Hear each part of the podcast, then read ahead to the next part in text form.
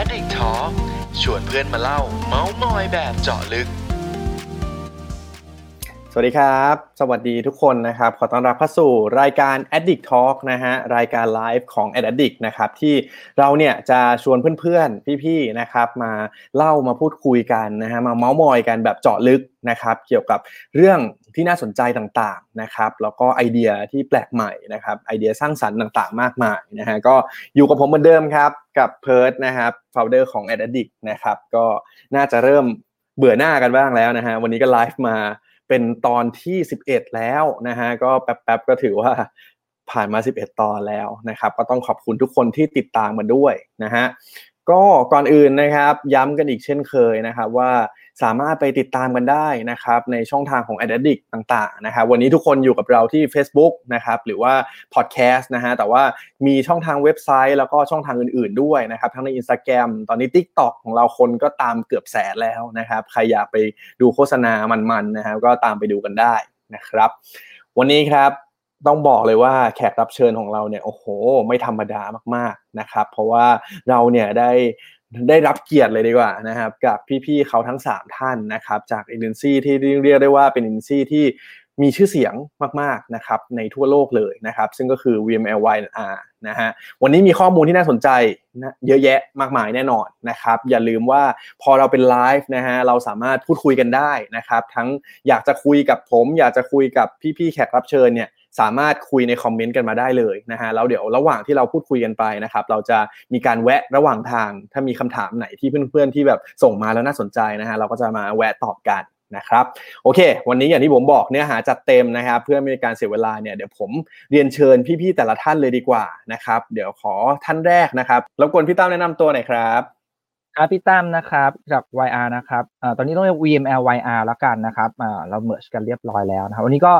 มีเนื้อหาบางอย่างที่คิดว่ามันน่าสนใจ เผื่อจะเป็นประโยชน์กับผู้ฟังทุกท่านนะครับ ก็เลยอยากจะมาเล่ากันให้ฟังครับ แล้วก็วันนี้มีเชิญครีเอทีฟมาด้วยนะครับ จะได้เห็นว่า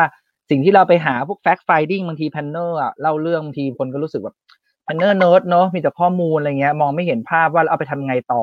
ก็เลยเชิญครีเอทีฟนะครับตัวเทพของเรามาเล่าให้ฟังด้วยว่าจากไอ้ finding ต่างๆเนี่ยแล้วมัน translate ไปเป็นครีเอทีฟแอ p โ o ชอะไรได้บ้างนะครับ ได้เลยครับงั้นเดี๋ยวเราเชิญท่านต่อไปเลยนะครับ สวัสดีครับ พี่แบงค์สวัสดีครับอ่ามาแล้วครับแบงค์นะครับพี่แบงค์แนะนำตัวหน่อยครับครีเอทีฟ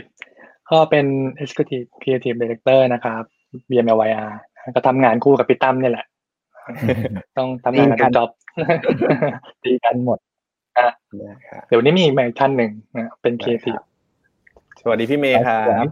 ค่ะได้ยินเสียงไหมเนี่ย ได้ยินครับผมโอ เคค่ะสวัสดีค่ะ เมย์นะคะ เป็น Creative Director ก็ทำงานอยู่ทีมเดียวกันกับแบงค์เนี่ยแหละ ก็ทำกับพี่ตั้มตลอดเลยใช่ครับน่าจะคุ้นเคยกันเป็นอย่างดีนะครับใช่ทุกวันนี้นี่คือแบบพอ work from home ก็ยังเจอเหมือนเจอกันทุกวันไหมครับ เจอตลอดใช่ตั้งแต่เช้าเลย เราเราเช็คชื่อตั้งแต่เช้า เจอกันยังเที่ยงคืนเลยเนาะเที่ยงคืนเลยทีเดียว อุ้ยต้องบอกว่าวันนี้นี่ถือว่าเป็นไลฟ์ที่คึกคักมากๆนะครับคึกน่าจะคึกคักที่สุดที่ผมเคยไลฟ์มาแล้วด้วยซ้ำใช่มีแฟนคลับพี่ตั้มเต็มเลยฮะ นี่ครับ ดูได้เลยนะครับ เดี๋ยวผมค่อยๆเปิดมาทีละคนว่าโอ้โหตายเลยมามีเป็นแฟนคลับพี่ตั้มเยอะมากนะครับอุตส่าห์ให้กำลังใจ thank you พี่ก็กะว่าจะเงียบๆเพราะว่าพวกเธอต้องมาลุมถล่มพี่แน่ๆแหละจะคืนนี้นี่ครับเหมือนพี่ตั้มจะมี tagline เป็นเหมือนเจ้าพ่อเอฟ BAV ซีเยอะเอฟซีเยอะมาก โอเค งั้นก่อนอื่นเดี๋ยวเพิร์ดอยากทราบหน่อยฮะ คือจริง ๆ แล้วเนี่ยโอเคเล่าให้ผู้ชมได้ฟังก่อนละกันว่าจริงๆอะผมเองเคยอยู่เอเจนซี่ YNR มาก่อนเหมือนกันนะครับเมื่อหลายปีก่อน แล้วก็นี่แหละเคยทำงานอยู่กับทีมมิตั้มนี่แหละนะครับแต่ว่าตอนนี้จริง ๆ คือผมก็ออกมาสักพักหนึ่งแล้วแล้วจริงๆยังไม่เคยอัปเดตเลยว่าหลังจากวีแบบ YR รวมกับ VML แล้วเป็นยังไงบ้าง แล้วตอนนี้พอเจอวิกฤตเนี่ยครับมันมีผลกระทบอะไรบ้างไหมอยากให้พี่ๆลองอัปเดตหน่อยครับว่าสถานการณ์เป็นยังไงบ้าง แล้วเราต้องปรับตัวอะไรยังไงบ้างอะครับ พี่ตั้มก่อนก็ได้ครับ ครับก็มันกระทบกันทุกคนนะครับ ก็เราก็ต้องคือเนื่องจากเหตุการณ์มันเกิดขึ้นเนี่ยทุกสิ่งมีชีวิตนะครับ บนโลกใบนี้รวมถึงธุรกิจต้องรู้จักปรับตัวถ้าไม่ปรับตัวก็ไม่ได้นะครับ บางครั้งเราก็ต้องแบบยอมถอยก้าวเพื่อจะเดินต่อไปอะไรเงี้ยครับ แน่นอนองค์กรเราต่างๆ ก็มีการลดไซส์ลงนะครับ ด้วยความจำเป็นนะครับ แล้วก็ในขณะเดียวกันก็ขอความร่วมมือพนักงานทุกคนนะครับให้เข้าใจใน situation แล้วก็ช่วยกันนะครับ ในการที่จะแบบ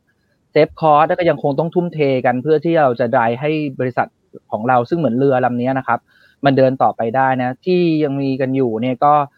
เหลือกันอยู่ระดับหนึ่ง ซึ่งก็ต้องกอดคอกันแน่นนะครับ เพื่อจะพายเรือลำนี้ให้มันผ่านไปให้ได้นะครับความร่วมมือร่วมใจเป็นสิ่งสำคัญมากๆนะครับ แล้วก็ขณะเดียวกันเนี่ย บางอย่างที่เราเรียนรู้มาระหว่างทางเนี่ยเราก็ถอดมาเป็นเนื้อหาที่ใส่ลงไปในบทความครั้งนี้เหมือนกันนะครับเผื่อว่ามันจะมีประโยชน์กับทุกท่านในการเอาไปใช้งาน เพื่อจะทำให้ธุรกิจ อันนี้เราพูดในแง่ของ branding แล้วกันนะครับในการสื่อสารให้มันนำพาตัวเองผ่านมรสุมอันนี้ไปได้ครับ ได้ครับ ในมุมของครีเอทีฟแล้วครับ มีมีผลกระทบยังไงแล้วก็ต้องปรับตัวยังไงบ้างฮะพี่แบงค์หน่อยก็ได้ครับ ได้ได้จริงๆเราก็กระทบเยอะเนอะแต่อย่างที่พี่ตั้มพูดงานมันโคไปเยอะ ถ่ายหนังก็ออกไปไม่ได้เนอะแต่ว่าจริงจะว่าไปมันก็ยังพอมีงานให้ทำอยู่ จริงๆไอ้เรื่องที่ต้องคิดนี่บางทีมันต้องเพิ่มขึ้นเนอะอย่างเช่นตื่นเช้ามานี่เราจะกินอะไร คือพอ work from home แล้วทุกอย่างมันต้องแบบว่า plan มากขึ้นไปอีกคิดมากขึ้นไปอีกนะแต่ว่าก็ ก็ต้องสู้กันต่อไปนะฮะในมุมพี่เมย์ครับ เราว่ามันเอฟเฟกเยอะเลยอะเพราะว่าแบบตัวเนื้องานเราคืองานโฆษณาใช่ไหมแล้วโฆษณานี่คือเป็นสิ่งที่แบบเนี่ยเราคุยกับเพื่อนที่ทำงาน marketing อะเพื่อนเราบอกว่าตัดงบโฆษณาออกก่อนเลยอะไรเงี้ย คือมันเป็นอะไรที่แบบมันเออมันมันก็อาจจะเกินความจำเป็นหรือว่าจริง ๆ ตอนนี้มันเป็นสิ่งที่คนเราอะรัดกระเป๋ารัดเข็มขัดเยอะที่สุดช่วงนี้ก็ทุกคนประหยัด แต่ว่างานเราเป็นงานที่เออก็อยากจะขายของอยากจะให้คนซื้อนู่นนี่อะไรเงี้ย แล้วมันไม่ใช่แค่แบบลูกค้าที่รัดเข็มขัด ไม่ใช้ไม่กล้าซื้อของ แต่หมายถึงว่าตัวแบรนด์เองที่เป็นเจ้าของแบรนด์อะ บางทีก็จะใช้ตังกับการโฆษณาอะไรเงี้ยก็เริ่มคิดมากละเริ่มแบบต้องคิดให้มันคุ้มทำทุกอย่างต้องเร็วอะไรเงี้ย คือเอฟเฟกเยอะเหมือนกันคือ เราว่าต้องคิดเยอะขึ้นอะไรเงี้ยเหมือนจริง ๆ ก็เป็น challenge สำคัญเลยเนาะที่แบบว่า เฮ้ยตอนเนี้ยมันมันโอเคในในเชิงของธุรกิจในเชิงของตัวบริษัทเขาก็ต้องมีการปรับเปลี่ยนอะไรต่างๆ แหละ แต่ว่าตอนเนี้ยเราก็ต้องพยายามเต็มที่ทุกอย่างต้องคิดมากขึ้นต้องวิเคราะห์อะไรต่างๆ มากขึ้นเนาะผมก็เป็นกำลังใจให้พี่ๆนะฮะ โอเค มามาเข้าสู่เนื้อหาเลยดีกว่า เพราะผมคิดว่าวันนี้เนี่ยพี่ตั้มเตรียมมาแบบจัดเต็มแน่นอนนะครับ แล้วก็น่าจะมีหลายคนเนี่ยรอคอย เพราะว่าดูจากคอมเมนต์แล้วเนี่ยโอ้โหพี่ตั้มน่าจะมีแฟนคลับเยอะมากนะครับ ที่วันนี้มารอคอยตัวสถิตินะครับ งานวิจัยอะไรต่าง ๆ ที่วันนี้พี่ตั้มจะมาแบ่งปันนะฮะก่อนอื่นครับเดี๋ยวก่อนที่พี่ตั้มจะแชร์ตัวเนี้ยครับอยากทราบก่อนว่าทำไมอยู่ดีๆที่มาที่ไปทำไมเราถึงทำตัวอันนี้ขึ้นมาครับ ก็จริง ๆ แล้วตั้งแต่เริ่มมีวิกฤตเนี่ยเราก็ฟอร์ซีแล้วแหละว่าผลกระทบจะเกิดขึ้นนะครับ เราก็เริ่มทำการรวบรวมข้อมูลมาในต้นปีแล้วนะครับ เพียงแต่ว่าด้วยความรวบรวมมาหลากหลายซอสมาก แล้วก็นั่งงวดไปงวดมามาเลยช้าออกมาช้ากว่าชาวบ้านเขานะครับ แต่ว่าเราร่วมมาจากหลายสำนักเลยเพราะเรามองว่ายังไงลูกค้าเราก็จะได้รับผลกระทบ ตัวเราเองในฐานะเอเจนซี่ก็รับผลกระทบเหมือนกัน แล้วก็อยากได้แนวทางอะไรสักอย่างที่จะช่วยให้เราเนี่ย เอาตัวรอดไปได้ในช่วงวิกฤตนี้ ซึ่งตอนนี้หลาย ๆ เจ้าเขาก็เริ่มมาแชร์ครับน่าสนใจหลายอันเหมือนกัน เราก็เรียนรู้จากตรงนั้น แล้วบางทีเราก็มาปรับกับสิ่งที่เราได้เขียนไปก่อนหน้านี้แล้ว ให้มันเข้ากับสถานการณ์มากขึ้นนะครับ ก็เรียกว่าสิ่งที่ได้วันนี้เนี่ยน่าจะช่วยลูกค้าในส่วนของการทำยังไงให้แบรนดิ้งเนี่ยมันจะยืนอยู่ต่อไปได้ท่ามกลางแบบวิกฤตแบบนี้นะครับ คนยังไม่มีภูมิคุ้มกัน ยังไม่มีวัคซีนสร้างภูมิคุ้มกันแต่แบรนด์ตอนนี้เราพยายามจะสร้างสิ่งนี้ขึ้นมานะเผื่อให้ลูกค้าเนี่ยเอาไปใช้ในการทำงาน แล้วก็ข้อสำคัญคือ เราไม่ได้ทำอันนี้ขึ้นมาแค่แชร์ จริง ๆ เราก็ตั้งใจทำนี้เพื่อจะแชร์ลูกค้า แล้วก็แนะนำลูกค้าว่าแล้วลูกค้าต้องทำยังไงกับลูกค้าแต่ละเจ้าธุรกิจแต่ละรายนะครับในขณะเดียวกันเรารู้สึกว่ามันน่าจะเป็นประโยชน์กับภาพรวมนะครับ เราก็เลยทำอันนี้ขึ้นมาเป็นบทความแล้วก็ได้ความร่วมมือแล้วก็ให้ได้โอกาสจากน้องเพิร์ดนะครับแอดดิกของเรานะครับ ให้เราได้มีโอกาสมาไลฟ์มาแบ่งปันกับเพื่อนๆที่พี่ทุกท่านนะครับ แล้วก็แบ่งปันอย่างไม่ห่วงเลยนะครับ เพราะว่าเราคิดว่าเวลานี้มันคือเหมือนกับต้องแบ่งปันช่วยเหลือซึ่งกันและกันนะครับ น่าจะมีประโยชน์ที่สุดครับได้เลยฮะพี่ตั้มเกิดมาขนาดนี้แล้วครับ เดี๋ยวรบกวนพี่ตั้มแชร์จอได้เลยฮะตอนนี้ได้ครับ อันนี้มันจะมีความเหมือนกับอารมณ์ประมาณ presentation แนว planner ปกติแต่เดี๋ยวพี่จะพยายามเล่าให้มันไม่ไม่เครียดจนเกินไปนะครับทุกคนจะตกใจว่าอะไรนะครับเอาตามสไตล์พี่ตั้มเลยฮะ ได้ครับเห็นนะครับ นี่มีคนมาทักทายพี่มีพี่แบงค์เหมือนกันนะครับโอเค อันนี้รูปแบบมันจะคุ้นๆหน่อยเนาะแบบอารมณ์แพนเดอร์ทำนะโอเค ก็ วันนี้หัวข้อของเราคือ เราจะดูแลแบรนด์อย่างไรให้มีภูมิคุ้มกันในช่วงโควิด อันนี้นะครับ ในช่วงวิกฤตอันนี้นะครับเราอยากสร้างภูมิคุ้มกันให้แบรนด์นะครับเราก็เลยใช้การรวบรวมข้อมูลจากหลากหลายสำนักนะครับ ในของบริษัทในเครือของเรา แล้วก็บริษัท partner ของเรานะครับเริ่มต้นจากในในในในตัวฐานข้อมูลของ VMLY&R เนี่ยเรา subscribe data จากหลายซอสหนึ่งในนั้นคือ global web index นะครับ ซึ่งแล้วที่พี่ดูจาก อ่า article ที่ลงตอนนี้ยังไม่มีใครพูดถึงของซอสอันนี้ ซึ่งอันนี้เขา track กับคนทั้งโลกเลยนะครับ แล้วก็ track มา 3-4 รอบแล้ว พี่รู้สึกว่า Data ตัวนี้มีประโยชน์ก็เลยหยิบขึ้นมา global web index เนี่ยจะให้เห็นภาพว่าเกิดอะไรขึ้นบนโลกนะครับเสร็จแล้วเนี่ยในประเทศไทยเนี่ย global web index มันไม่ได้ cover ตัวโควิดชัดเจน เราเลยต้องเอา data ซอสอื่น อย่างเช่นของส่วนดุสิตโพโซเชียลไอที่เรา subscribe เนี่ยเข้ามาร่วมด้วยบวกกับบริษัทในเครือเราอย่าง ไม่แชร์กันตานี้เราก็ขออนุญาตเอาข้อมูลเขามาลงด้วยแล้วกันนะครับ เพราะว่าทั้งหมดพอมาประกอบกันแล้วมันจะเห็นเป็นภาพใหญ่และเป็นเรื่องเป็นราวได้ดีกว่านะครับ แล้วสุดท้ายก็คือตัว Brand Asset Valuator นะครับ BAV ที่บางคนรู้จักนะครับ ก็จะเป็นเครื่องมือที่เราเอาแนวคิดเอาข้อมูลต่างๆ มา validate ว่าสิ่งที่เรียนรู้มาจากหลายๆซอสเนี่ย BAV มันมันสะท้อนสิ่งนั้นออกมาด้วยหรือเปล่า แล้วมันบอกได้ไหมว่าสภาพของแบรนด์ต่อไปจะต้อง move ไปยังไงนะครับ อันนี้คือข้อมูลทั้งหมด 6 ซอสที่วันนี้เรานำเสนอนะครับ ครับผมสิ่งแรกเลยนะครับคืออยากให้เห็นว่าโควิดแน่นอนทุกคนไม่ปฏิเสธว่า Impact คนทั้งโลกนะครับ ซึ่งความ concern เนี่ยมันเป็นสิ่งที่ highมากๆนะครับ ซึ่งถ้าดูตรงส่วนนี้นะครับที่จะโชว์ให้ดูนะครับจะเห็นว่าระดับของความ concern นะครับมันจะแบ่งเป็นสองอัน concern ในประเทศตัวเองว่าเฮ้ยโควิด impact กับประเทศตัวเองเช่น concern ในประเทศ กับ concern ระดับ global scale จะเห็นว่า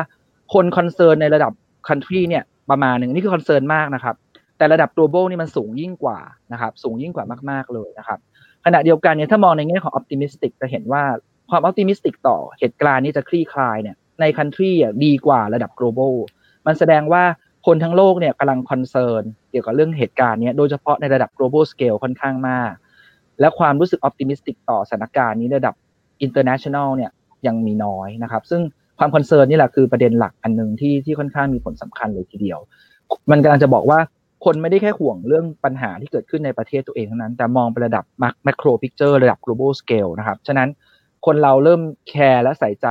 สิ่งต่างๆ รอบตัวมากขึ้นนะครับ มันก็เลยเป็นที่มาของ concept ที่เกี่ยวกับเรื่องของการจะทำยังไงให้แบรนด์มันต้องมีภูมิคุ้มกันที่ดีขึ้น ก็คือเราต้องคิดถึงโซเชียลของเรารอบๆตัวด้วย ไม่ใช่คิดถึงแค่ตัวเราเองอย่างเดียวเท่านั้นนะครับ อันนี้คืออันพาที่หนึ่งนะครับพาต่อมาจะเห็นว่าระดับของความ concern นะครับ อันนี้เนี่ยข้อมูลมัน track ตั้งแต่สีเทานะครับ ก็คือตอน กลางเดือนมีมีนา สีน้ำเงิน ปลายเดือนมีนา แล้วก็ต้นเดือนแล้วก็ปลายเดือนเมษานะครับอันนี้เลขมันตกไปนะครับสีฟ้าจะเห็นว่า length of ความ concern เนี่ยว่าเหตุการณ์นี้มันจะยาวแค่ไหน แต่ก่อนเดิมมันอยู่แค่ few more days few more month ตอนนี้มันกลายเป็น longer than year แล้วนะครับ สีฟ้าเนี่ยมันสูงขึ้นเรื่อยๆเห็นไหมครับ จากข้างล่างขึ้นข้างบนเนี่ยมันเพิ่มขึ้นเรื่อยๆ และจากซ้ายไปขวาเนี่ยก็จะเห็นว่าคนมันเริ่มเห็นว่าเหตุการณ์นี้มันจะบานปลายนานขึ้นเรื่อยๆ เช่นเดียวกันนะครับ อันนี้คือสิ่งที่เกิดขึ้น ฉะนั้นถ้าจะเห็นว่า level concern ของคนทั้งโลกเนี่ยมันอยู่ตั้ง 98%เนี่ยแบบมหาศาลมากนะที่คน concern เกี่ยวกับสิ่งที่เกิดขึ้นบนโลกนี้นะในขณะที่ในประเทศตัวเองอะอยู่แค่ 73%เท่านั้นนะครับ อันนี้คือจาก global สำหรับประเทศไทยล่ะ แล้วคนในประเทศไทย concern เท่าไหร่นะครับอันนี้เราใช้ข้อมูลสวนดุสิตก็พบว่าเกือบ 90% concern นะครับในประเทศไทยนะซึ่งสูงกว่าค่าเฉลี่ยของ concern ใน country ของคนทั้งโลกนะครับ สูงกว่า มากเหตุผลหลักๆนี่คือของสวนดุสิตช่วงเมษานะครับ ก็มาจากเรื่องของความไม่มั่นใจเรื่องการดำเนินงานของรัฐบาล ซึ่งตอนนี้ผมเชื่อว่าความคอนเซิร์นนี้น่าจะเริ่มลดลงแล้วเพราะคนก็เริ่มเห็นสถานการณ์ที่มันดีขึ้นนะครับเออเป็นห่วงเรื่องบุคลากรทางการแพทย์ว่าจะรับรับมือใหม่ไหมแล้วจะเอาแล้วจะดูแลสวัสดิภาพของเขาอย่างไรอันนี้ก็ค่อนข้างสูง แล้วก็ห่วงเรื่องการติดเชื้อ และอีกเรื่องนึงที่สำคัญมากก็คือเฟกนิวนะครับเรื่องข่าวปลอมเนี่ยซึ่งมันเป็นสิ่งที่กระทบกับความเชื่อของคนในตอนนี้ค่อนข้างมากนะครับ ซึ่ง ความ concern เนี่ยมัน rise ขึ้นเรื่อยๆนะจากที่เรา track social eye มานะครับเราเก็บได้ประมาณเกือบ 300 voice นะครับตั้งแต่ช่วงมีนาและตั้งแต่ต้นปีมาเนี่ยมันจะเริ่มบานช่วงมีนามากๆนะครับแล้วก็ peak นะครับซึ่งใน voice ต่างๆเหล่านี้มันบอกอะไรเรานะครับมันก็จะบอกว่าสิ่งที่คนจะ mention เกี่ยวกับ voice ตรงนี้ส่วนใหญ่มันจะเกี่ยวกับเรื่องของเรื่องของการแพทย์ไม่ว่าจะเป็น โรงพยาบาล การตรวจหาเชื้อต่างๆนะครับ พวก service หรือ industry เกี่ยวกับการแพทย์ถูกพูดเยอะมากนะครับ ตามมาด้วยเรื่องของการประกันนะครับ ที่เหลือก็จะเป็นเรื่องของการจับจ่ายใช้สอยสินค้าในชีวิตประจำวัน entertain ก็มีการพูดถึง Delivery มีการพูดถึงอีคอมเมิร์ซมีการพูดถึงมากนะครับคราวนี้จากสิ่งที่ทุกคนพูดถึงเนี่ยครับเราก็มาถอดรหัสออกมาว่าเออ เขาพูดถึงเรื่องอะไรกันหรอนะครับ แล้วเนื้อหาส่วนใหญ่มันพุ่งตรงไปเกี่ยวกับเรื่องอะไรนะครับเราก็ถอดออกมาแล้วพบว่าส่วนใหญ่มันจะเป็นเรื่องเกี่ยวกับการแบ่งปันการช่วยเหลือสังคม การใส่ใจผู้การใส่ใจ การดูแลมาตรการพิเศษในการรับมือ ในการดูแลแคร์ผู้บริโภค อะไรคือความมั่นใจที่จะเกิดขึ้นได้กับข้อมูลต่างๆ ที่ได้รับไอ้พวกนี้คือสิ่งที่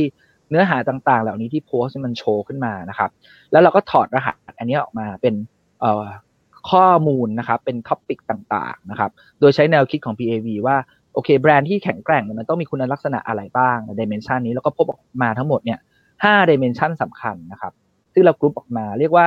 เป็นห้าแนวทางเลยแหละที่จะช่วยให้แบรนด์เนี่ยไปกระตุ้นไปกระตุ้นให้แบรนด์เนี่ยมีภูมิคุ้มกันตัวเองให้แข็งแกร่งขึ้น ความแข็งแกร่งที่นี่หมายถึง equity ในใจหรือคุณค่าในใจให้แข็งแกร่งขึ้นนะครับ ซึ่งในแต่ละ 5 แนวทางเนี่ยนะครับ มันก็จะมีองค์ประกอบของมันอยู่ เราจะเรียกสั้นๆว่าห้าคุณลักษณะนะครับ ที่มันเหมือนวัคซีนนะครับที่จะที่จะช่วยกระตุ้นภูมิคุ้มกันให้กับแบรนด์ในช่วงโควิดนะครับคุณลักษณะแรกนะครับที่เรานำมาเสนอนะครับ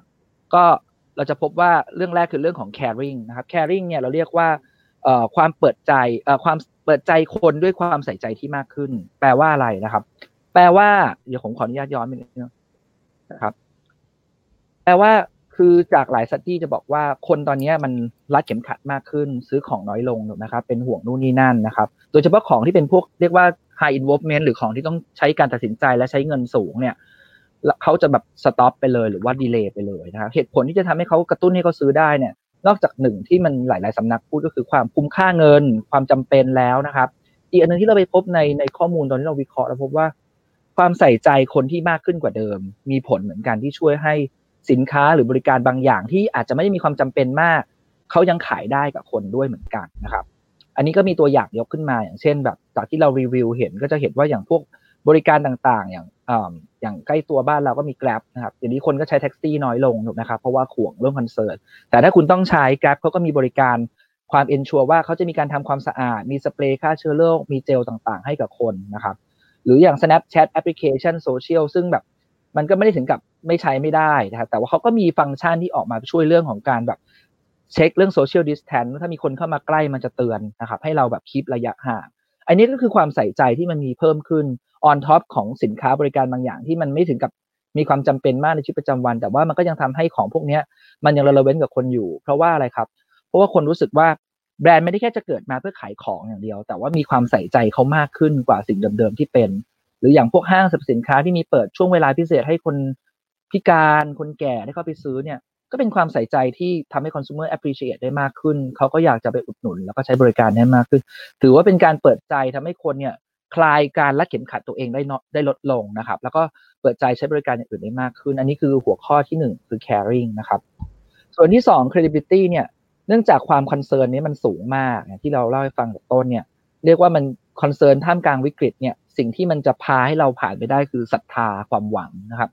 ฉะนั้นเนี่ยการเป็นที่พึ่งที่ไว้ใจได้เนี่ยเป็นสิ่งสำคัญมาก ๆ ที่จะช่วยคนรู้สึกว่าแบรนด์เนี่ยเป็นเป็นเป็นเพื่อนยำย่าของเขาจริง ๆ นะครับเอ่อ friend indeed อ่าก็คือแบบเวลาเพื่อนยำยากเนี่ยก็คือจะเป็นตัวที่สะท้อนตรงนี้ได้นะครับ ยกตัวอย่างเช่นหลาย ๆ เจ้าเนี่ยเขาพยายามจะเอา strength ของเขา competitive strength ของเขาเนี่ยมาใช้ในการช่วยให้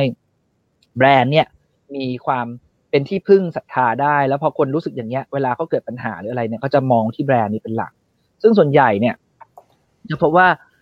แต่ละเจ้าเขาพยายามจะเอา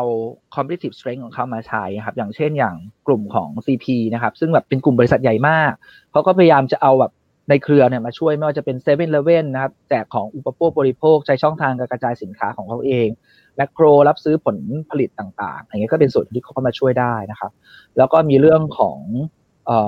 อย่างของเมืองนอกก็มีอันเคสที่น่าสนใจหลายเจ้าเลยอย่าง Budweiser เนี่ยเขาก็เอางบทั้งหมดของการทำการตลาดโฆษณามาผันเป็นช่วยเรื่องโควิดนะครับ เปลี่ยนสนามกีฬาที่เขา ไปเช่าครับเปลี่ยนสนามกีฬาที่เขาเช่าไว้สำหรับแข่งขันเนี่ยมาเป็นพื้นที่สำหรับดูแลผู้ป่วยนะครับอันนี้ก็เป็นสิ่งที่ทำให้คนรู้สึกว่าแบรนด์เป็นศรัทธาเป็นที่พึ่งได้ แล้วก็นอกจากนี้ก็มีแบรนด์องค์กรอีกในประเทศไทยอย่างปตทนะครับอย่าง GC เนี่ยก็ล่าสุด PTGC ครับเขาก็ร่วมกับมหิดลมหาลัยมหาลัยก็ลุกขึ้นมาเป็นที่พึ่งนะครับทำตู้ Covid Clear นะครับออกมานะครับโดย GC ก็ supply พวกปิโตรเคมีภัณฑ์ต่างๆ ช่วยคน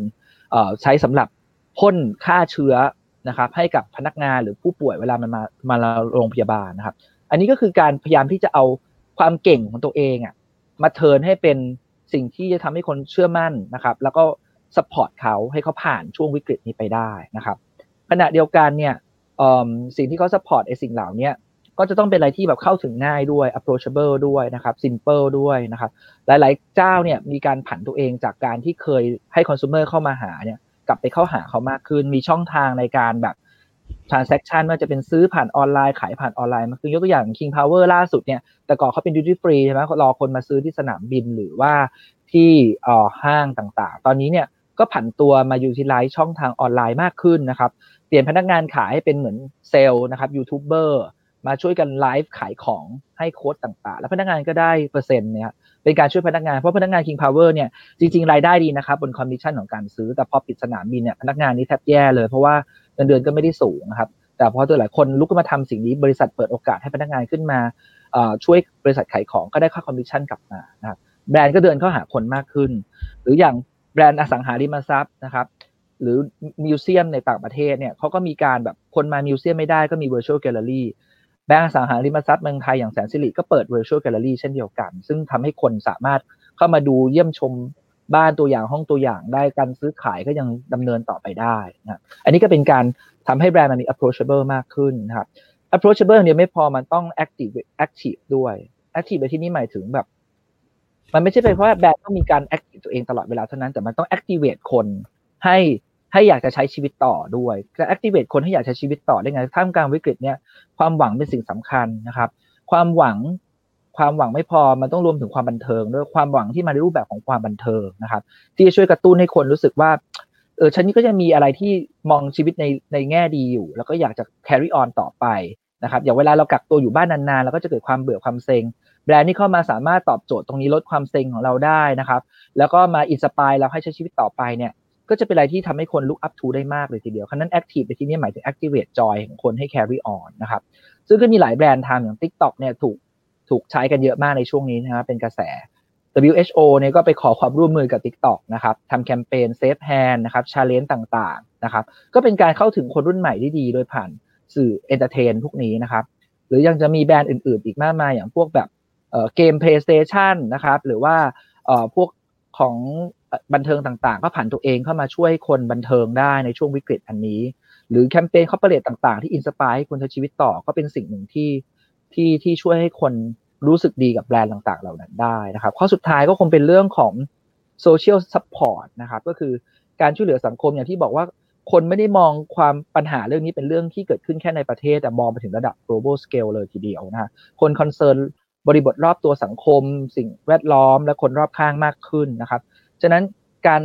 ไม่ได้แค่ support consumer แต่ support สังคมบริบทรอบตัวเนี่ยมีความสำคัญมาก ๆ เลยทีเดียวที่ที่มันแสดงให้เห็นถึงสิ่งที่เรียกว่า brand purpose นะครับว่าแบรนด์ทำไมถึงต้องยืนอยู่บนโลกนี้นะครับ มีคุณค่าอย่างไร แบรนด์ก็เหมือนคนนะครับ เราจะต้องมีบทบาทมีหน้าที่รับผิดชอบต่อสังคมมีส่วน support สังคมด้วยเช่นเดียวกันนะครับ ซึ่งไอตัว social support ข้อนี้เนี่ยก็มีหลายแบรนด์ที่ลุกขึ้นมาทำในสิ่งที่ตัวเองจริงไม่อยู่ใน track ของธุรกิจตัวเอง แต่ลุกขึ้นมา contribute เต็มๆนะครับ อย่างเช่นอย่างเคสหนึ่งที่พูดไม่ได้ที่ต้องพูดก็คือเคส CP ที่ลุกขึ้นมาลงทุนพันล้านนะครับ เพื่อที่จะแบบทำหน้ากากอนามัยแจกนะครับทั้งโรงพยาบาลและคนที่เดือดร้อนแล้วก็เป็นการแบบทุ่มเทชัดเจนนะครับ หรือแบบเคสต่างประเทศที่ผันลายการผลิตต่างๆ ของเขาเนี่ยมาช่วย support สินค้าหรือบริการที่กำลังขาดแคลนอย่างเช่นพวก LVHM LVMH นะครับที่แบบทำพวกผลิตภัณฑ์ luxury ก็ผันลายมาทำพวกเสื้อ PPE นะครับหน้ากากนะครับหรือพวกผลิตภัณฑ์เครื่องสำอางอย่างชิเซโดนะครับวัสลีนก็มาทำพวกเซนิไทเซอร์ต่างๆนะครับของพวกนี้ครับคือสิ่งที่แบรนด์ contribu ต่อสังคม โดยที่ไม่ได้หวังผลทาง business อย่างชัดเจนนะครับ ซึ่งสิ่งนี้มันเป็นการให้ใจกับคนนะครับ ให้ใจก็จะได้ใจนะครับ ให้โดย give before take นะครับ ฉะนั้นเนี่ยการที่เราให้ด้วยความ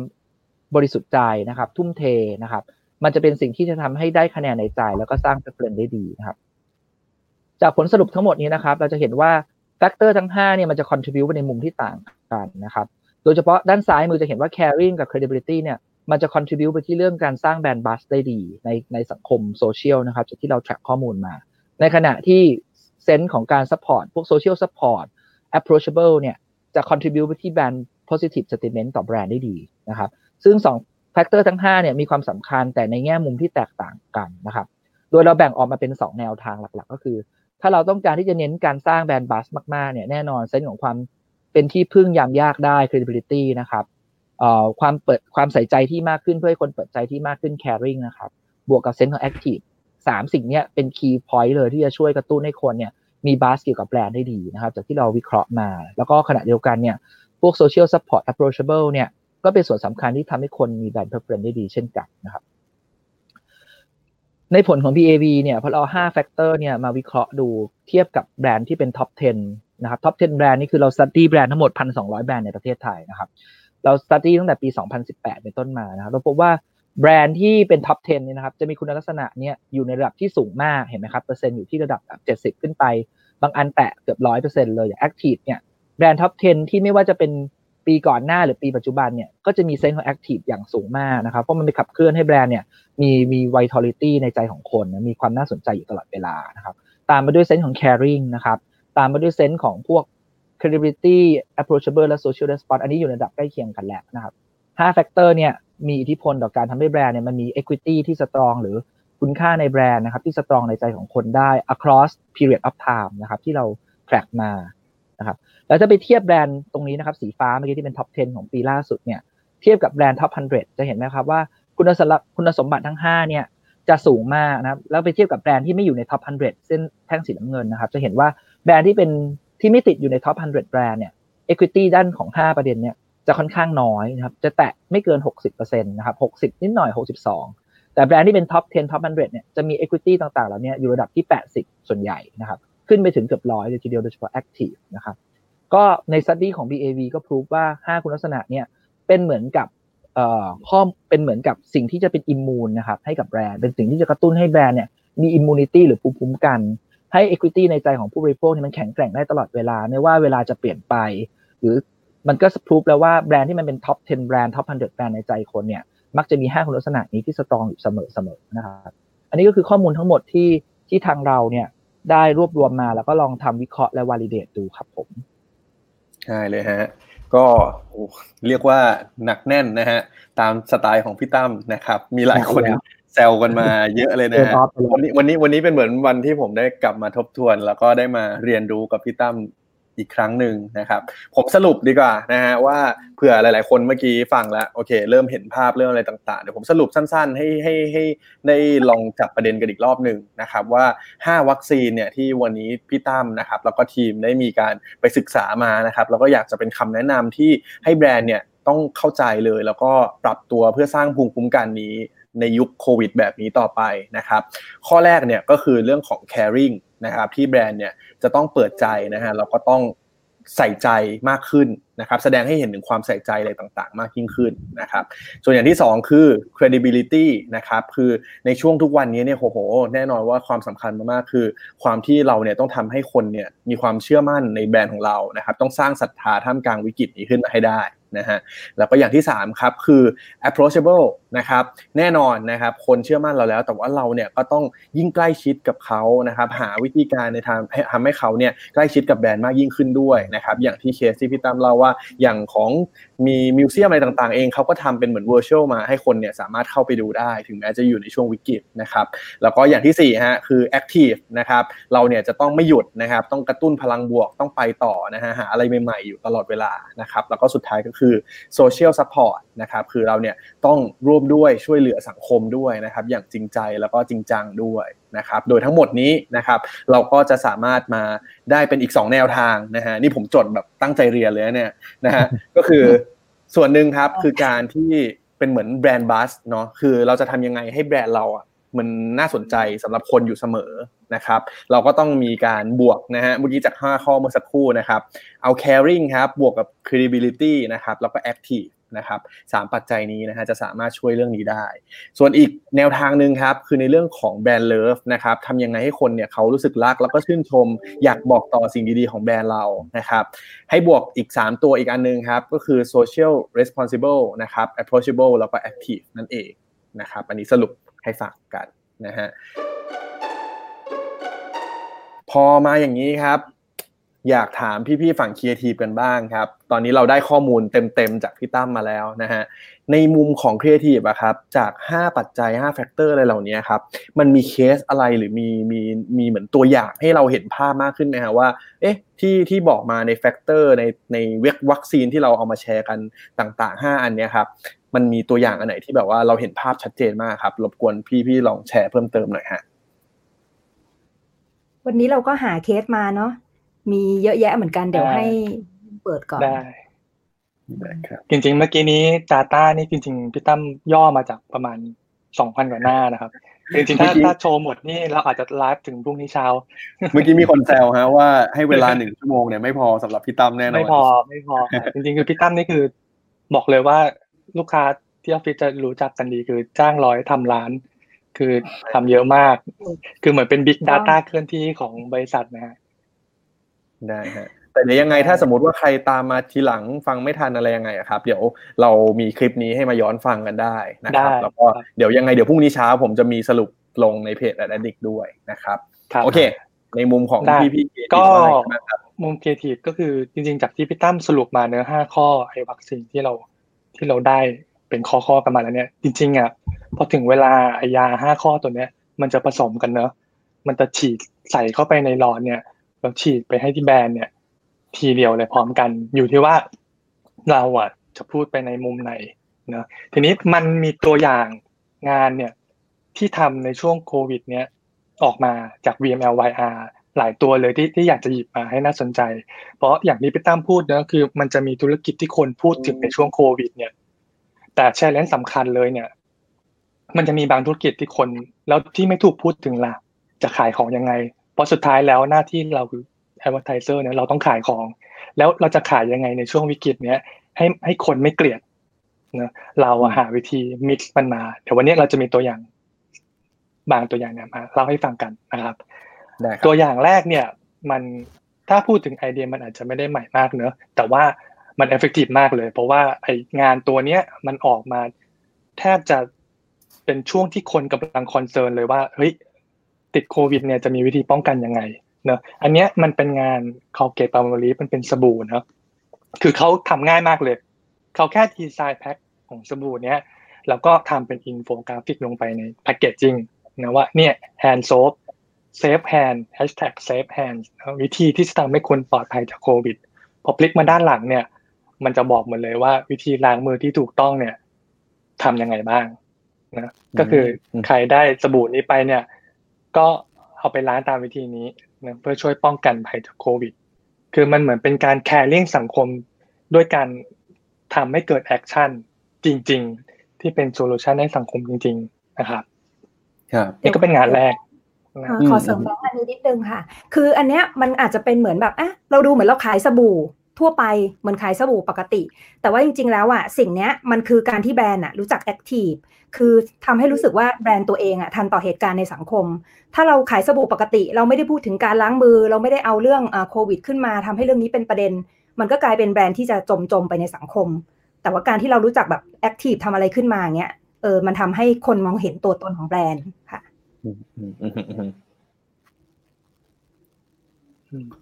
อันนี้มันก็จะเป็นแบรนด์คล้ายๆ เป็นขนมฝรั่งนะเป็นเป็นเป็นขนมผสมคุกกี้ผสมชีสนะทีเนี้ยเขาเขาไปจับอินไซต์หนึ่งของคนในช่วงช่วงโควิดอะเขารู้สึกว่าเฮ้ยคนมันต้องมีเวลา อยู่กับบ้านเยอะเนอะแล้วก็อยู่กับมือถือเยอะมากIG story นี่ต้องตามกันแทบทุกคนนี่รู้หมดว่าใครทำอะไร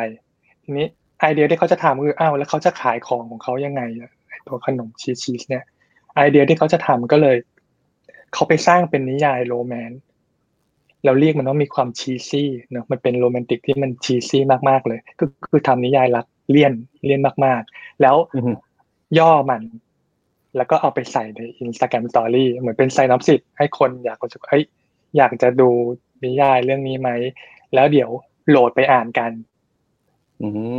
หลังจากนี้นะครับ มันก็จะเป็นซีรีส์เนอะมันมีเรื่องแล้วก็เขียนให้มันเข้าเรื่องเช่น love ที่มันชีสมาก หรือว่าหัวใจที่ที่มัน melt อยู่ในแบบทะเลหัวใจอะไรเงี้ยนะครับ หรือว่าเป็น shade of gold นี่คือเล่นกับสีสันของของขนมของเขาที่มันมีสีทอง ก็คือเขียนให้มันกลับไปเรื่องของความโรแมนต์ที่มันชีซี่นะอืมอืมอืมอืมคืออันเนี้ยมันจะกลับไปสิ่งที่บอกนะว่า ใช้เล่นสำคัญคือ เราเรากำลังจะพูดในช่วงที่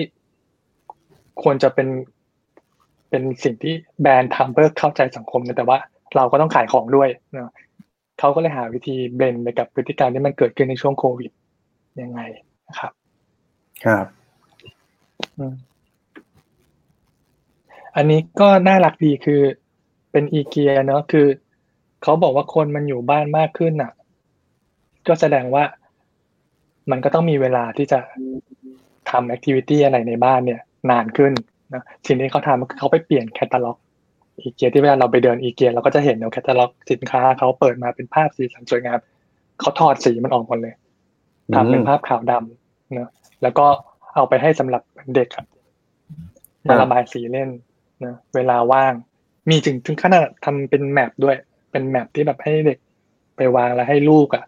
ระบายสีค่าเวลา ให้คุณสเตย์โฮมไม่เบื่ออืมอืมเป็นไอเดียน่ารักมากเป็นดีใช่เป็นใช่นี่อีกอันหนึ่งก็ อันนี้มันเป็น Wendy เป็นร้านฟาสต์ฟู้ดเบอร์เกอร์เนาะอันเนี้ยเขาก็ไป tap กับ อันเนี้ย in trend มาก ถ้าถ้าไม่รู้เผื่อเคยได้ยินข่าวช่วงอาทิตย์ก่อนที่เกม Animal Crossing ครับบนฮิต Nintendo เห็น Switch ฮิตมากโอ้โหฮิตมาก ฮิตกันจนราคามันราคามันพุ่งปั่นจนกันแบบหมด ใช่ เวอร์มาก เขาก็ไปจับเอาเกมไอ้ Animal Crossing เนี่ย มันจะเป็นตัวละครในเกมเนอะแล้วก็เขาจะให้ตัวละครเนี่ย สร้างเกาะ แล้วสิ่งที่คนเล่นเข้าไปทำก็คือ ไปทำอาชีพอะไรก็ได้ เพื่อหาเงิน แล้วมาสร้างเกาะของตัวเองไอ้ Wendy เนี่ยไอ้ฟาสต์ฟู้ดเบอร์เกอร์เนี่ยมันก็ไปสร้างเกาะเป็น restaurant ขึ้นมา ให้คนอะมาทำงานให้มัน แล้วสิ่งที่ได้กลับไปก็คือ เป็นโปรโมชั่นฟรีเดลิเวอรี่ส่ง Wendy เบอร์เกอร์ไปให้ที่บ้านอืมอืมก็คือเหมือนเล่นกับพฤติกรรมของ โอเค อยู่บ้านเบื่อ stay home เล่นเกมดีกว่าก็ไปจับเอาเกมที่คนฮิตเนี่ย แล้วก็ใส่ไอเดียลงไปอืมอืมอืมอืมอืมครับ Wendy นี่แนวแนวนี้นี่โหผมผมเคยเห็นอันหนึ่งของเขาเหมือนกันเนาะเดี๋ยวเดี๋ยวเดี๋ยวนะพี่แบงค์จะมีพูดอันนั้นช่วงหลังๆผมจำได้ ใช่ใช่ใช่ โอเค อันต่อไปเหมือนจะเป็นมีวิดีโอนะครับ เดี๋ยวให้ทีมงานเปิด ครับ ให้ดูก่อนละกัน ประมาณหนึ่งนาทีครับ สั้น เดี๋ยวให้ดูก่อนกัน Mm.ค่ะ think you're in a toxic relationship with the world right now. It's okay to be depressed. It's okay if it's hard to find the words to express how you feel. It's okay if you're feeling more cynical than usual. It's okay if you're panicking over an inability to control your life right now. It's okay to have trouble maintaining your normal routine while staying home.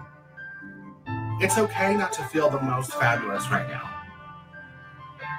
It's okay if you want to curse more than you usually do.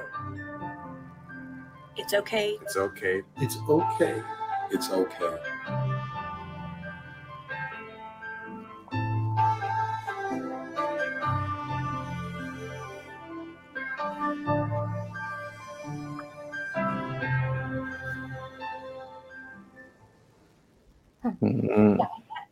เราก็ไปหยิบเคสที่น่าสนใจนะ คือมันเป็นช anel ของ HBO ซึ่งมันเป็นช anel ของแบบเอนเตอร์เทนเมนต์เนาะ แต่ว่ากลายเป็นว่าเรื่องที่เขาหยิบมาพูดอะเขาไม่ได้ขายความ entertainment นะ แต่ว่าเขาเป็นห่วง คือเขามี social responsibility ที่ที่พี่ตั้มบอกเนี่ย คือเขารับผิดชอบต่อสังคม กลายเป็นว่าเขาเนี่ยเอ่อเข้าใจความรู้สึกคนอะว่าคุณ is okay นะ โอเคที่คุณจะรู้สึกเศร้า หรือโอเคนะที่คุณจะเกิดการแบบ depressed เครียด โอเคที่คุณจะรู้สึกแบบ ไม่ happy เหมือนเดิม คุณโอเคที่คุณรู้สึกแย่ คือสุดท้ายเหมือนกับพูดคล้ายๆ กับว่าป้องกันให้คนที่เขาเป็นโรคซึมเศร้า เพราะว่าวิกฤตโควิดครั้งเนี้ยมันทำให้คนอยู่คนเดียวแล้วอยู่กับบ้าน แล้วมันเหมือนบางคนมัน depress ขึ้นเรื่อยๆอะมันเลยทำให้เขาเหมือนออกมาพูดว่า มันโอเค เราเข้าใจที่คุณจะเป็นอย่างนู้นอย่างนี้ ที่คุณจะรู้สึกแย่ ถ้าคุณมีปัญหา หรือคุณอยากจะพูดเรื่องโควิดกับใครสักคนอะ คุณพูดได้ คุณพูดกับเรา แล้วเขาก็บอกเออเป็นเหมือนแบบเหมือนคล้าย ๆ กับคลินิกที่เกี่ยวกับ จิตแพทย์นิดนึงอะไรเงี้ย บอกว่าให้มาปรึกษาเราที่นี่ได้ก็ HBO support อีกทีหนึ่งคือทำให้เห็นว่าเนี่ยคือแบรนด์ที่อะอาจจะไม่ได้ขายแบรนด์ตัวเองเต็มๆ แต่ว่าเนี่ยเพราะเราเข้าใจสังคม เราเข้าใจว่าชีวิตมันอาจจะไม่ได้มีแต่ความ entertain อะไรเงี้ยค่ะเราคิดว่าเคสนี้ก็น่าสนใจเหมือนกันอืมจริงๆทีมทีมทีมชอบประเด็นประเด็นพวกพวกเสียงมันก้องไหมครับอ่าได้ยิน คือจริงๆไม่รู้มีใครเคยอ่านได้อ่านข่าวประวัติเพิ่งเมื่อวันสองวันเนี่ยสมาริตันไทยแลนด์อะยอดคนที่โทรเข้าไปปรึกษา หรือแบบปรึกษาปัญหาสุขภาพจิตในช่วงโควิด เนี้ยมันเพิ่มขึ้นแบบสองถึงสามเท่าเลยอะคือเรารู้สึกว่ามันมีแฟกต์ที่คนน่ะจิตตกจากการที่ที่ต้องผลจากโควิดนะเนอะทั้งตกงานหรือเครียดหรือว่า ต้องอยู่บ้านหรือว่าหลาย ๆ อย่างเลยปัญหาแล้วแล้วรู้สึกว่าแบรนด์เนี้ยมันเข้าใจ สภาพสังคมจริง ๆ ที่เกิดผลกระทบขึ้นกับคน ตอนนี้เนอะอืม ผมรู้สึกว่ามุมมองในการแบบเล่าเรื่องนี้งานเนี้ยค่อนข้างต่างจากงานอื่นๆ เพราะเห็นงานอื่นๆที่โอเค มันก็จะมูดมูดคล้าย ๆ แบบนี้แหละ แต่ว่าอันเนี้ยค่อนข้างมีความโพซิทีฟในในความนกาทีฟที่เกิดขึ้นแบบชัดๆเลย ใช่อืม แล้วว่าเหมือนเขาเหมือนเขาเข้าใจคนจริง ๆ เนาะว่าแบบเฮ้ยช่วงนี้คนมันดีเพสจริง ๆ นะ อยู่กับตัวเองเยอะ ๆ อะไรเงี้ยเออยิ่งฝรั่งมั้งเขาเจอฝรั่งมันยิ่งเป็นอะไรเงี้ยอืมได้ครับอันต่อไปฮะอันต่อไปเหมือนจะเป็นวิดีโอเหมือนกันนะฮะ That's life. You're riding high in April, you're shot down in May. I know I'm gonna change that too. When I'm back on top, back on top of June, I say that's life. And as funny as it may seem, some people get their kicks stomping on your dreams. If I didn't think it was worth one try, I'm gonna roll myself up in a big ball and fly.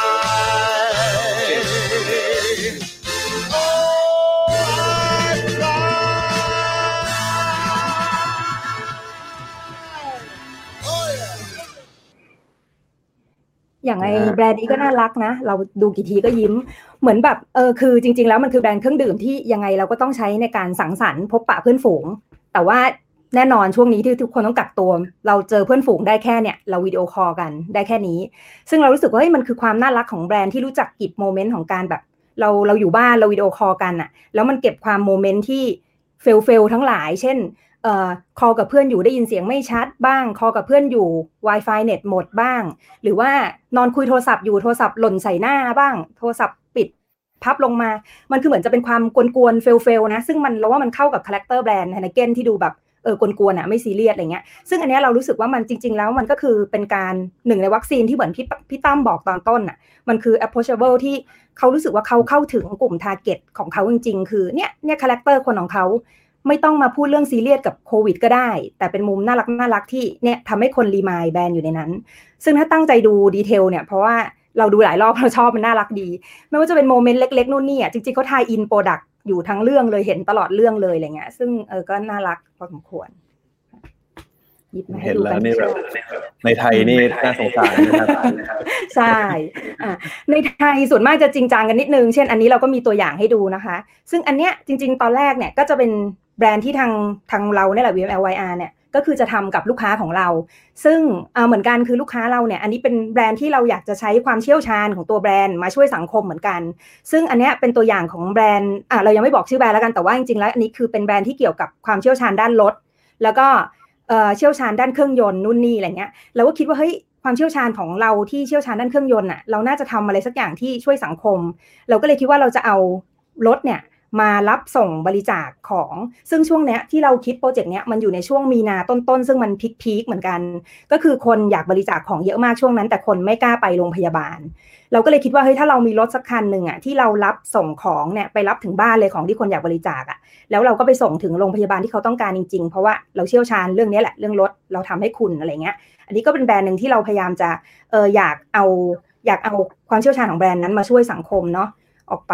แต่ว่าด้วยหลาย ๆ อย่างนู่นนี่เนี่ยที่กำลังทำแล้วก็เหตุการณ์มันเปลี่ยนเร็วนู่นนี่สุดท้าย อันนี้ก็เลยยังไม่ได้ทำออกมา แต่ก็คือเอามาให้ดูกันว่าเป็นสิ่งที่เราคิดเหมือนกันอืมอืมอืมอืมฮะก็น่าจะเห็นภาพมากขึ้นนะครับ ว่าจากตัววัคซีนทั้ง5นะครับพอพี่ๆมาเล่าให้ฟังว่า เอ๊จริง ๆ แล้วเนี่ยมันมันก็มีเคสอื่น ๆ ที่หลายคนก็น่าจะเคยเห็นเนาะว่ามันก็มีการ หยิบจับเนี่ยวัคซีนต่างๆ เอามาใช้ยังไงให้ ให้เหมือนเหมือนตอนแรกเราอาจจะแบบว่าเฮ้ยวัคซีนทั้งห้านี้มันมันจะเอามาใช้ได้ยังไง แต่ผมคิดว่าอย่างอย่างที่พี่เมย์เล่าให้ฟังเลยว่า ในแต่ละอันเราจะเห็นเหมือนเป็นเป็นมุมมองว่างานเนี้ยเราจะเห็นเลยว่าวัคซีนเนี่ยเขาใช้ชัดมาก แต่แน่นอนแหละเขาเหมือนก็ใช้กลมๆหลายๆส่วนเหมือนกันนะฮะแต่ว่าเราจะเห็นบางอันโห approachable ชัดเลยอันอื่นคือ social support ชัดมาก นะครับคืออย่างที่ที่พี่แบงค์บอกครับว่ามันเป็นมันไม่ใช่ว่าใช้อันใดอันหนึ่งมันต้องค็อกเทลผสมกันนะครับเพราะว่ามันไม่ได้แบบใช้อย่างใดหนึ่งได้ effective มันต้องใช้ผสมกันเพียงแต่เรารู้โดสของมันว่าอะไรที่มัน cater to การสร้าง buzz หรือสร้าง preference อะไรเงี้ยถ้าเราใช้มันอย่างถูกต้องเนี่ย มันก็จะทำให้แบรนด์ได้ตาม objective ที่วางไว้ในการสื่อสารส่วนหนึ่ง จริงๆเคสเมื่อกี้ก็น่าสนใจหลายอันมากเลยเนาะจริงก็น่าจะ discuss กันครับ ได้เลยฮะมีเคสของเราด้วยนะหลายอันได้ครับ ก็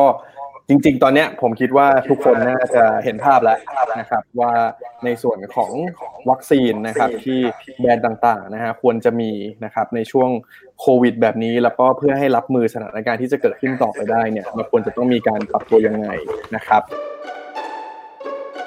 ดังนั้นฮะเดี๋ยวผมอยากจะชวนคุยอีกเรื่องหนึ่งครับ ก็คือ แน่นอนว่า อันนี้เป็นคำถามเป็นเหมือนคล้ายๆเป็นคำถามซิกเนเจอร์ที่เวลาผมชวนทุกคนมาเนี่ยจะมาถามอันนี้นะฮะว่า ในมุมของพี่ๆครับรู้สึกว่าโฆษณาเนี่ยในในยุคปัจจุบันเนี่ยครับคิดว่าเป็นยังไงบ้างแล้วในอนาคตมันจะมีการเปลี่ยนแปลงไปยังไงบ้างครับ อยากให้พี่ๆแชร์กันหน่อยเดี๋ยวผมจะรบกวนผมจะรบกวนนิดนึงถ้าสมมติตอนนี้พี่ๆเปิด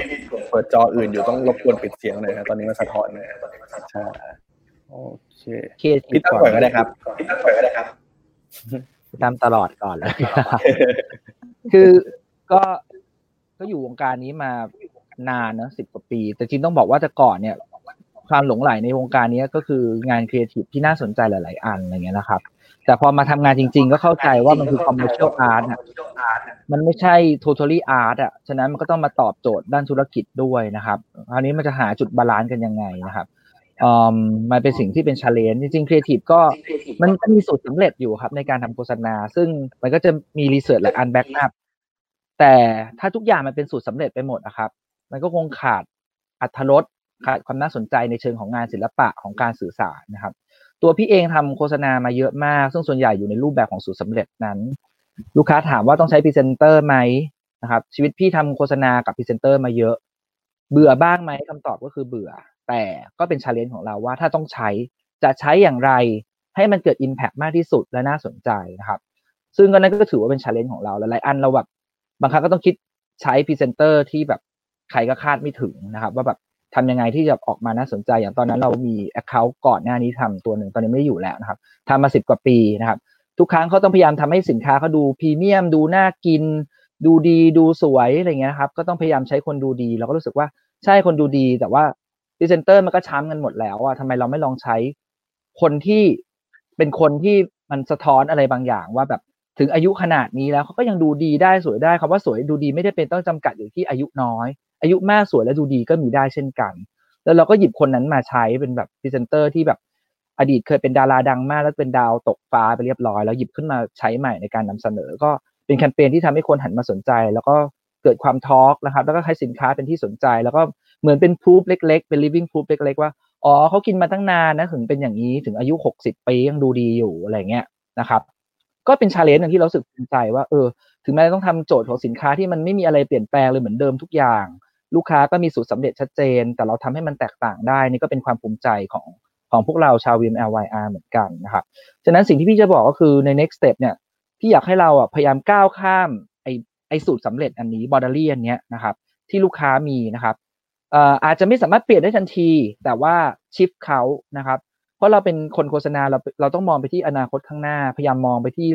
รูปแบบวิธีการนำเสนอใหม่ๆที่ทำให้คนหันมาสนใจนะครับ ขณะเดียวกันมันต้องมี meaningful ด้วยเนาะไม่ใช่สักแต่ว่าเรียกความสนใจเดียวแต่มันไม่มีประโยชน์หรือมุมมองอะไรที่ให้อะไรกับสังคมเลย ซึ่งพี่รู้สึกว่า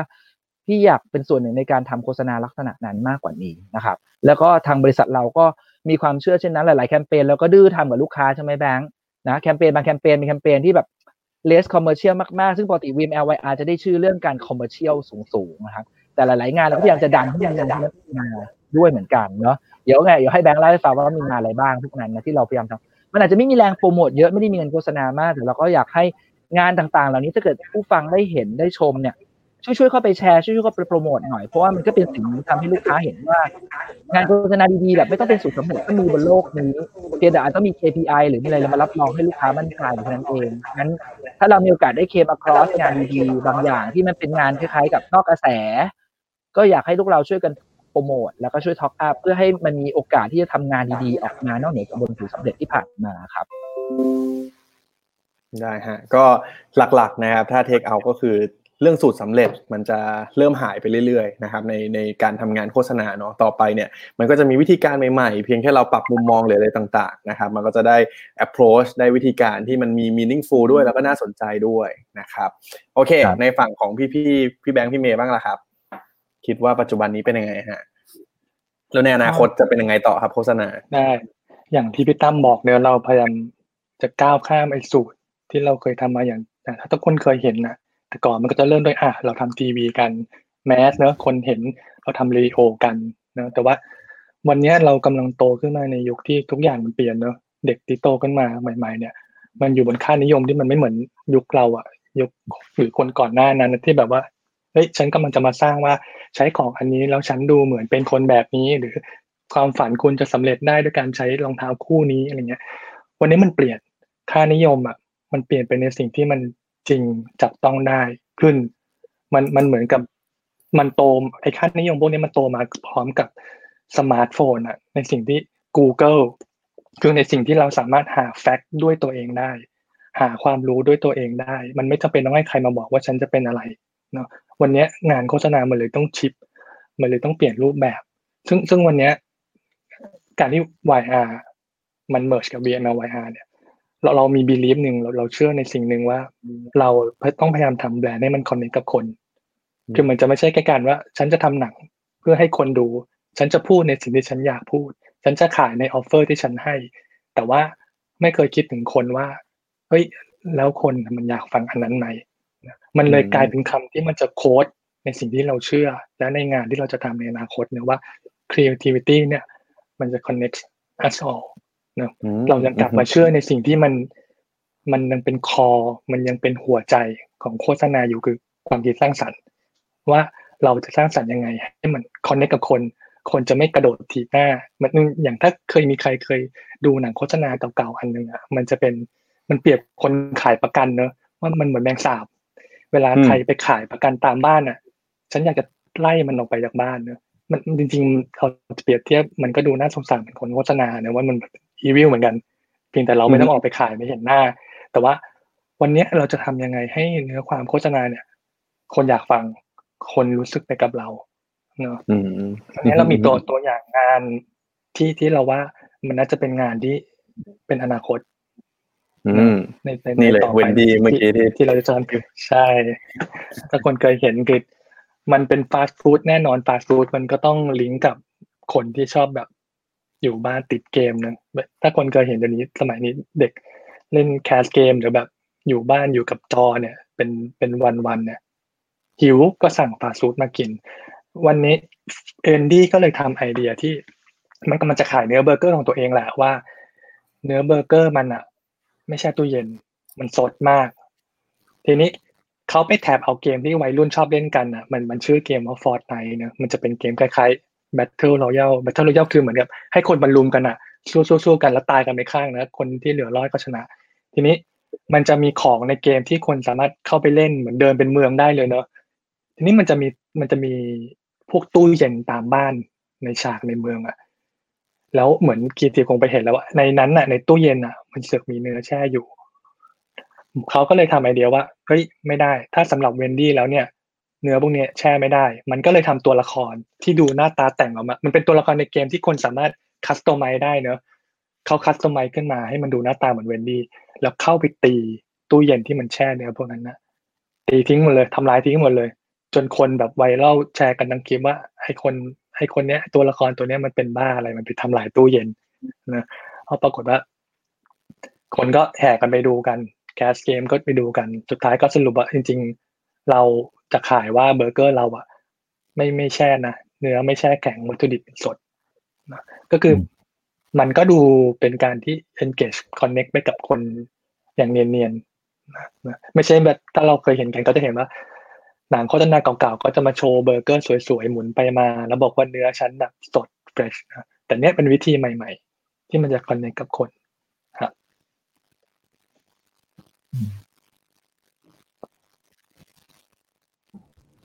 อีกตัวอย่างงานนี้อันนี้ก็น่าสนใจค่ะ อันนี้คือจริง ๆ แล้วมันเป็นโปสเตอร์เนอะที่เราเห็นเป็นสีดำๆแผ่นๆเนี่ยจริงๆ แต่ละแผ่นนี้คือเป็นโปสเตอร์ของ Rolling Stone Magazine ซึ่งมันก็เป็น magazine ของแบบของอเมริกาแหละ สมัยเหมือนตอนเราเด็กๆอะวัยรุ่น พวกแบบว่าชอบดนตรีรักดนตรีต้องเอ่อมีโปสเตอร์พวกเนี้ยที่มากับ magazine พวกเนี้ยแปะฝาผนังห้องอะไรเงี้ยค่ะ ต้องมี ซึ่งไอตัว magazine Rolling Stone เนี่ยมันก็เราว่ามันก็ดีนะ มันรู้จักไปจับเอาเอ่อ insight ของนิสัยคนที่ ลูกค้าของเขาเองเนี่ยที่แบบเป็นคนบ้าดนตรี มักจะพูดกับวัยรุ่นที่ฝึกเล่นกีตาร์บ้าง พวกหัดร้องเพลงเป็นแบบหัดเล่นดนตรีใหม่ๆอะไรเงี้ยซึ่งไอเด็กเหล่านี้มันก็มีบางอย่างที่คือมันน่าสนใจคือพวกนี้มันเอาโปสเตอร์ปิดฝาบ้านแน่นอน แล้วมันก็หัดเล่นกีตาร์ซึ่งเสียงเล่นกีตาร์ของมันอะรบกวนเพื่อนบ้าน รบกวนพ่อแม่ตลอดเวลาอยู่แล้วค่ะ ซึ่งไอแบรนด์เนี้ยมันก็รู้จักทำโปสเตอร์นี่แหละที่แจกเนี่ยเป็นแบบ soundproof โปสเตอร์สามารถเก็บเสียงได้ เพราะฉะนั้นเด็กวัยรุ่นที่คุณอยากฝึก ฝึกกีตาร์มากเท่าไหร่ในบ้านเนี่ย คุณเอาโปสเตอร์เนี้ยแปะผนังห้อง แล้วก็ฝึกได้เลยเล่นได้ทั้งคืนก็ไม่มีใครว่า ซึ่งเราก็รู้สึกว่า เออ แบรนด์มันก็เข้าใจคิดเนาะมันไม่ได้ทำแค่แบบ print ad ปกติอะปกติเมื่อก่อนเราก็ต้องเห็นบิลบอร์ดเห็น print ad อันนี้คือเออมันมีฟังก์ชันแฮะมันมีประโยชน์จริง ๆ ที่เอาไว้กันเสียง แล้วมันก็ยังแบบเหมือนตรงกับนิสัยเด็กพวกเนี้ยที่มันชอบเอา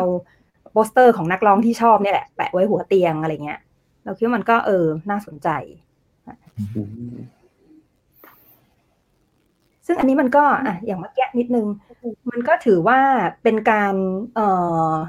เขาเรียกว่าไงอะเราเรากำลังอยากจะบอกว่าจริง ๆ สมัยเนี้ยเออลูกค้าอาจจะคิดว่าเฮ้ยเราต้องทำแต่สิ่งที่ mass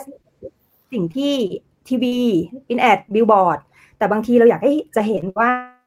การที่มันทำบางอย่างที่มัน niche มากๆอะแต่มันตรงตรงกับ target นั้นจริง ๆอะมัน work นะ มันได้ผล อืม เป็นไอเดียที่เจ๋งมาก เป็นผมนี่แบบอยากจะซื้อมาไว้ติดในห้องเหมือนกันซื้อหลายส่วนคนคนรักกีตาร์เออตัวเนี้ยมันมันมีมุมสำคัญเลยงานนี้ มันแค่เราสึกว่าอย่างที่พี่ตั้มแชร์มาเนื้อ Data ที่เขาหามาเขาพูดว่าเฮ้ยแบรนด์อะมันควรจะทำอะไรที่มันแคร์เรื่องสังคม เราเราอะ ในมุมเพียงเทียบกับสึกมองว่า จริง ๆ มันไม่ใช่แค่ช่วงโควิดเนอะในอนาคตอะแบรนด์ทุกแบรนด์อะ มันควรจะพูดอะไรที่ ที่อยู่ไปกับกระแสของสังคมเนะมันอย่างทุกวันนี้เราเข้าโซเชียลเราจะเห็นว่ามันมีนักลบโซเชียลหรือตำรวจโซเชียลเยอะมาก คือ mindset ของคนมันเปลี่ยน รู้สึกว่าความถูกต้องมันมันต้องมาก่อนนะหรือการที่คนคนใดคนหนึ่งหรือ หรือมันถูกเล็บเอาจากสังคม เช่นคนพิการคนแบบ คนจนคนอะไรเงี้ยคือทุกคนเห็นความเท่าเทียมกันมากขึ้น ไม่ว่าจะเป็นเรื่องสถานะ หรือเป็นเรื่องเพศก็ตาม อันนี้มันเป็นมุมหนึ่งที่ที่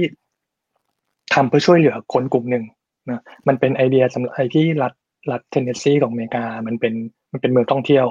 มันเป็นเมืองที่พอถึงเวลาเราดูใบไม้ผลิคนเราจะชอบไปเที่ยวกัน เพื่อไปดูใบไม้เปลี่ยนสี ซึ่งมันเป็นวิวที่มันจะแบบงามมากอะ ทีนี้เขาอะไปทำไอเดียหนึ่งเพื่อเพื่อที่จะไปคิดถึงมุมของคนที่ตาบอดสีเนาะคือคนตาบอดสีมันคงไม่เคยเห็นวิว ต้นไม้ใบผลิใบไม้ผลิที่มันสวยงามอะไอเดียมันก็ง่ายมาก คือเขาไปทำที่จุดชมวิวอะเขาไปเปลี่ยนไอเลนกล้องที่เวลาเราไปจุดชมวิวเราจะเห็นว่า เราจะมันจะมีเลนซูม ให้เราหยอดเหรียญแล้วดูเนะให้เราเห็นว่าเมืองทั้งเมืองทิวทัศน์วิวพานารามาเป็นยังไงเขาไปเปลี่ยนเลนตรงนั้น ให้คนตาบอดสีอะมาดู แล้วเห็นสัมผัสความงาม อย่างที่คนแบบตาไม่บอดสีเนี่ย เห็นนะมันก็เลยจะเป็น อันนี้มันเป็นลงข่าวหลายช่องคือ มันเป็นกระแสของการนี้เหมือนพูดเพื่อช่วยช่วยสังคม แล้วแล้วมันไวรัลมากเนาะก็คือแค่รู้สึกว่ามันมันไม่จำเป็นต้องเป็นโควิด แต่มันควรจะเป็น future ได้ซ้ำว่าแบรนด์ควรจะพูดอะไรที่มันมันคอนเน็กไม่กับสังคม อืมครับอยู่น่าสนใจ แล้วก็จริงๆเหมือนเหมือนอย่างที่พี่เมย์บอกเหมือนกันนะว่ากลุ่มเล็ก ๆ เนี่ย อันนี้คือแบบยิ่งเล็กเลยนะแต่ว่าพอทำขึ้นมาแล้วมันอิมแพกอะไรบางอย่าง ต่อแบรนด์ต่อสังคมมากยิ่งขึ้นด้วย อ่า อันนี้อันนี้เป็นงานของ VMLYR โปแลนด์นะคะ อันนี้ก็น่าสนใจ คือจริง ๆ แล้วอันเนี้ยเขาทำมาเพื่อวันเออเหมือนเป็นเป็นเหมือนวันผู้หญิงอะ Women Days อะไรสักอย่าง แต่ว่าจริง ๆ แล้วอะคือเราเพิ่งรู้เหมือนกันว่าประเทศโปแลนด์มันเป็นประเทศที่เขาเหยียดผู้หญิงเยอะ คือความเท่าเทียมกันสังคมของผู้หญิงเนี่ยจะแบบน้อยมาก ถึงขั้นเออเวลามีอยู่ในรัฐสภาเงี้ย ก็จะมีการเหยียดเรื่องผู้หญิง สามารถพูดเรื่องพวกนี้ว่ากันในรัฐสภาได้ คือมันค่อนข้างเหมือนเหยียดกันรุนแรงอะไรเงี้ย ทีนี้ทาง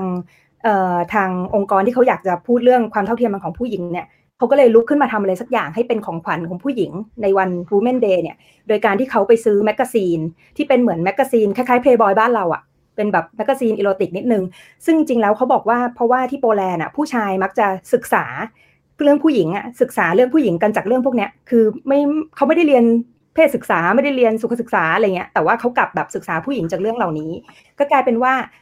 ตัวองค์กรอะไรสักอย่างเนี่ยค่ะเขาก็เลยไปซื้อ magazine นี้เลย แต่ว่าไปซื้อ magazine ที่เหมือนเป็นเพลย์บอยบ้านเขาอะที่อยู่คู่มานานแล้วอะแต่ไม่ได้ซื้อแล้วทำต่อ แต่กลายเป็นว่าไปซื้อแล้วปิด magazine โดยออก issue ที่เป็น last ever issue คือฉบับสุดท้ายเลย โดยฉบับสุดท้ายที่ออกเนี่ย จากที่เห็นด้านซ้ายเนี่ยที่เป็นแบบเล่มแดงๆนี่คือสมัยก่อนเล่มก่อน แต่เล่มขวาเนี่ยที่เป็นสีดำเนี่ยคือเล่มสุดท้ายที่จะปิด ก็คือกลายเป็นว่าเขาเอาบรรณาธิการผู้หญิง หรือว่าผู้หญิงในสังคมที่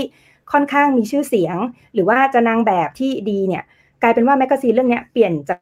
เรื่องอีโรติกเนี่ยข้างในเป็นเนื้อหาคอนเทนต์ที่แบบมีคุณค่าของผู้หญิง เพื่อเพื่อยกให้ผู้หญิงขึ้นมาเท่าเทียมกันกับผู้ชายอะไรเงี้ยแล้วก็คือปิดเป็นฉบับสุดท้าย กลายเป็นว่ายอดขายเล่มนี้ก็คือกระฉูดเหมือนกัน แล้วก็ไม่ได้มีแต่ผู้ชายที่มาซื้อ magazine นี้ กลายเป็นว่าคนให้ความสนใจ แล้วก็เกิดความแบบสำนึกและรู้ก็รู้สึกกันขึ้นมาว่าเฮ้ยเรา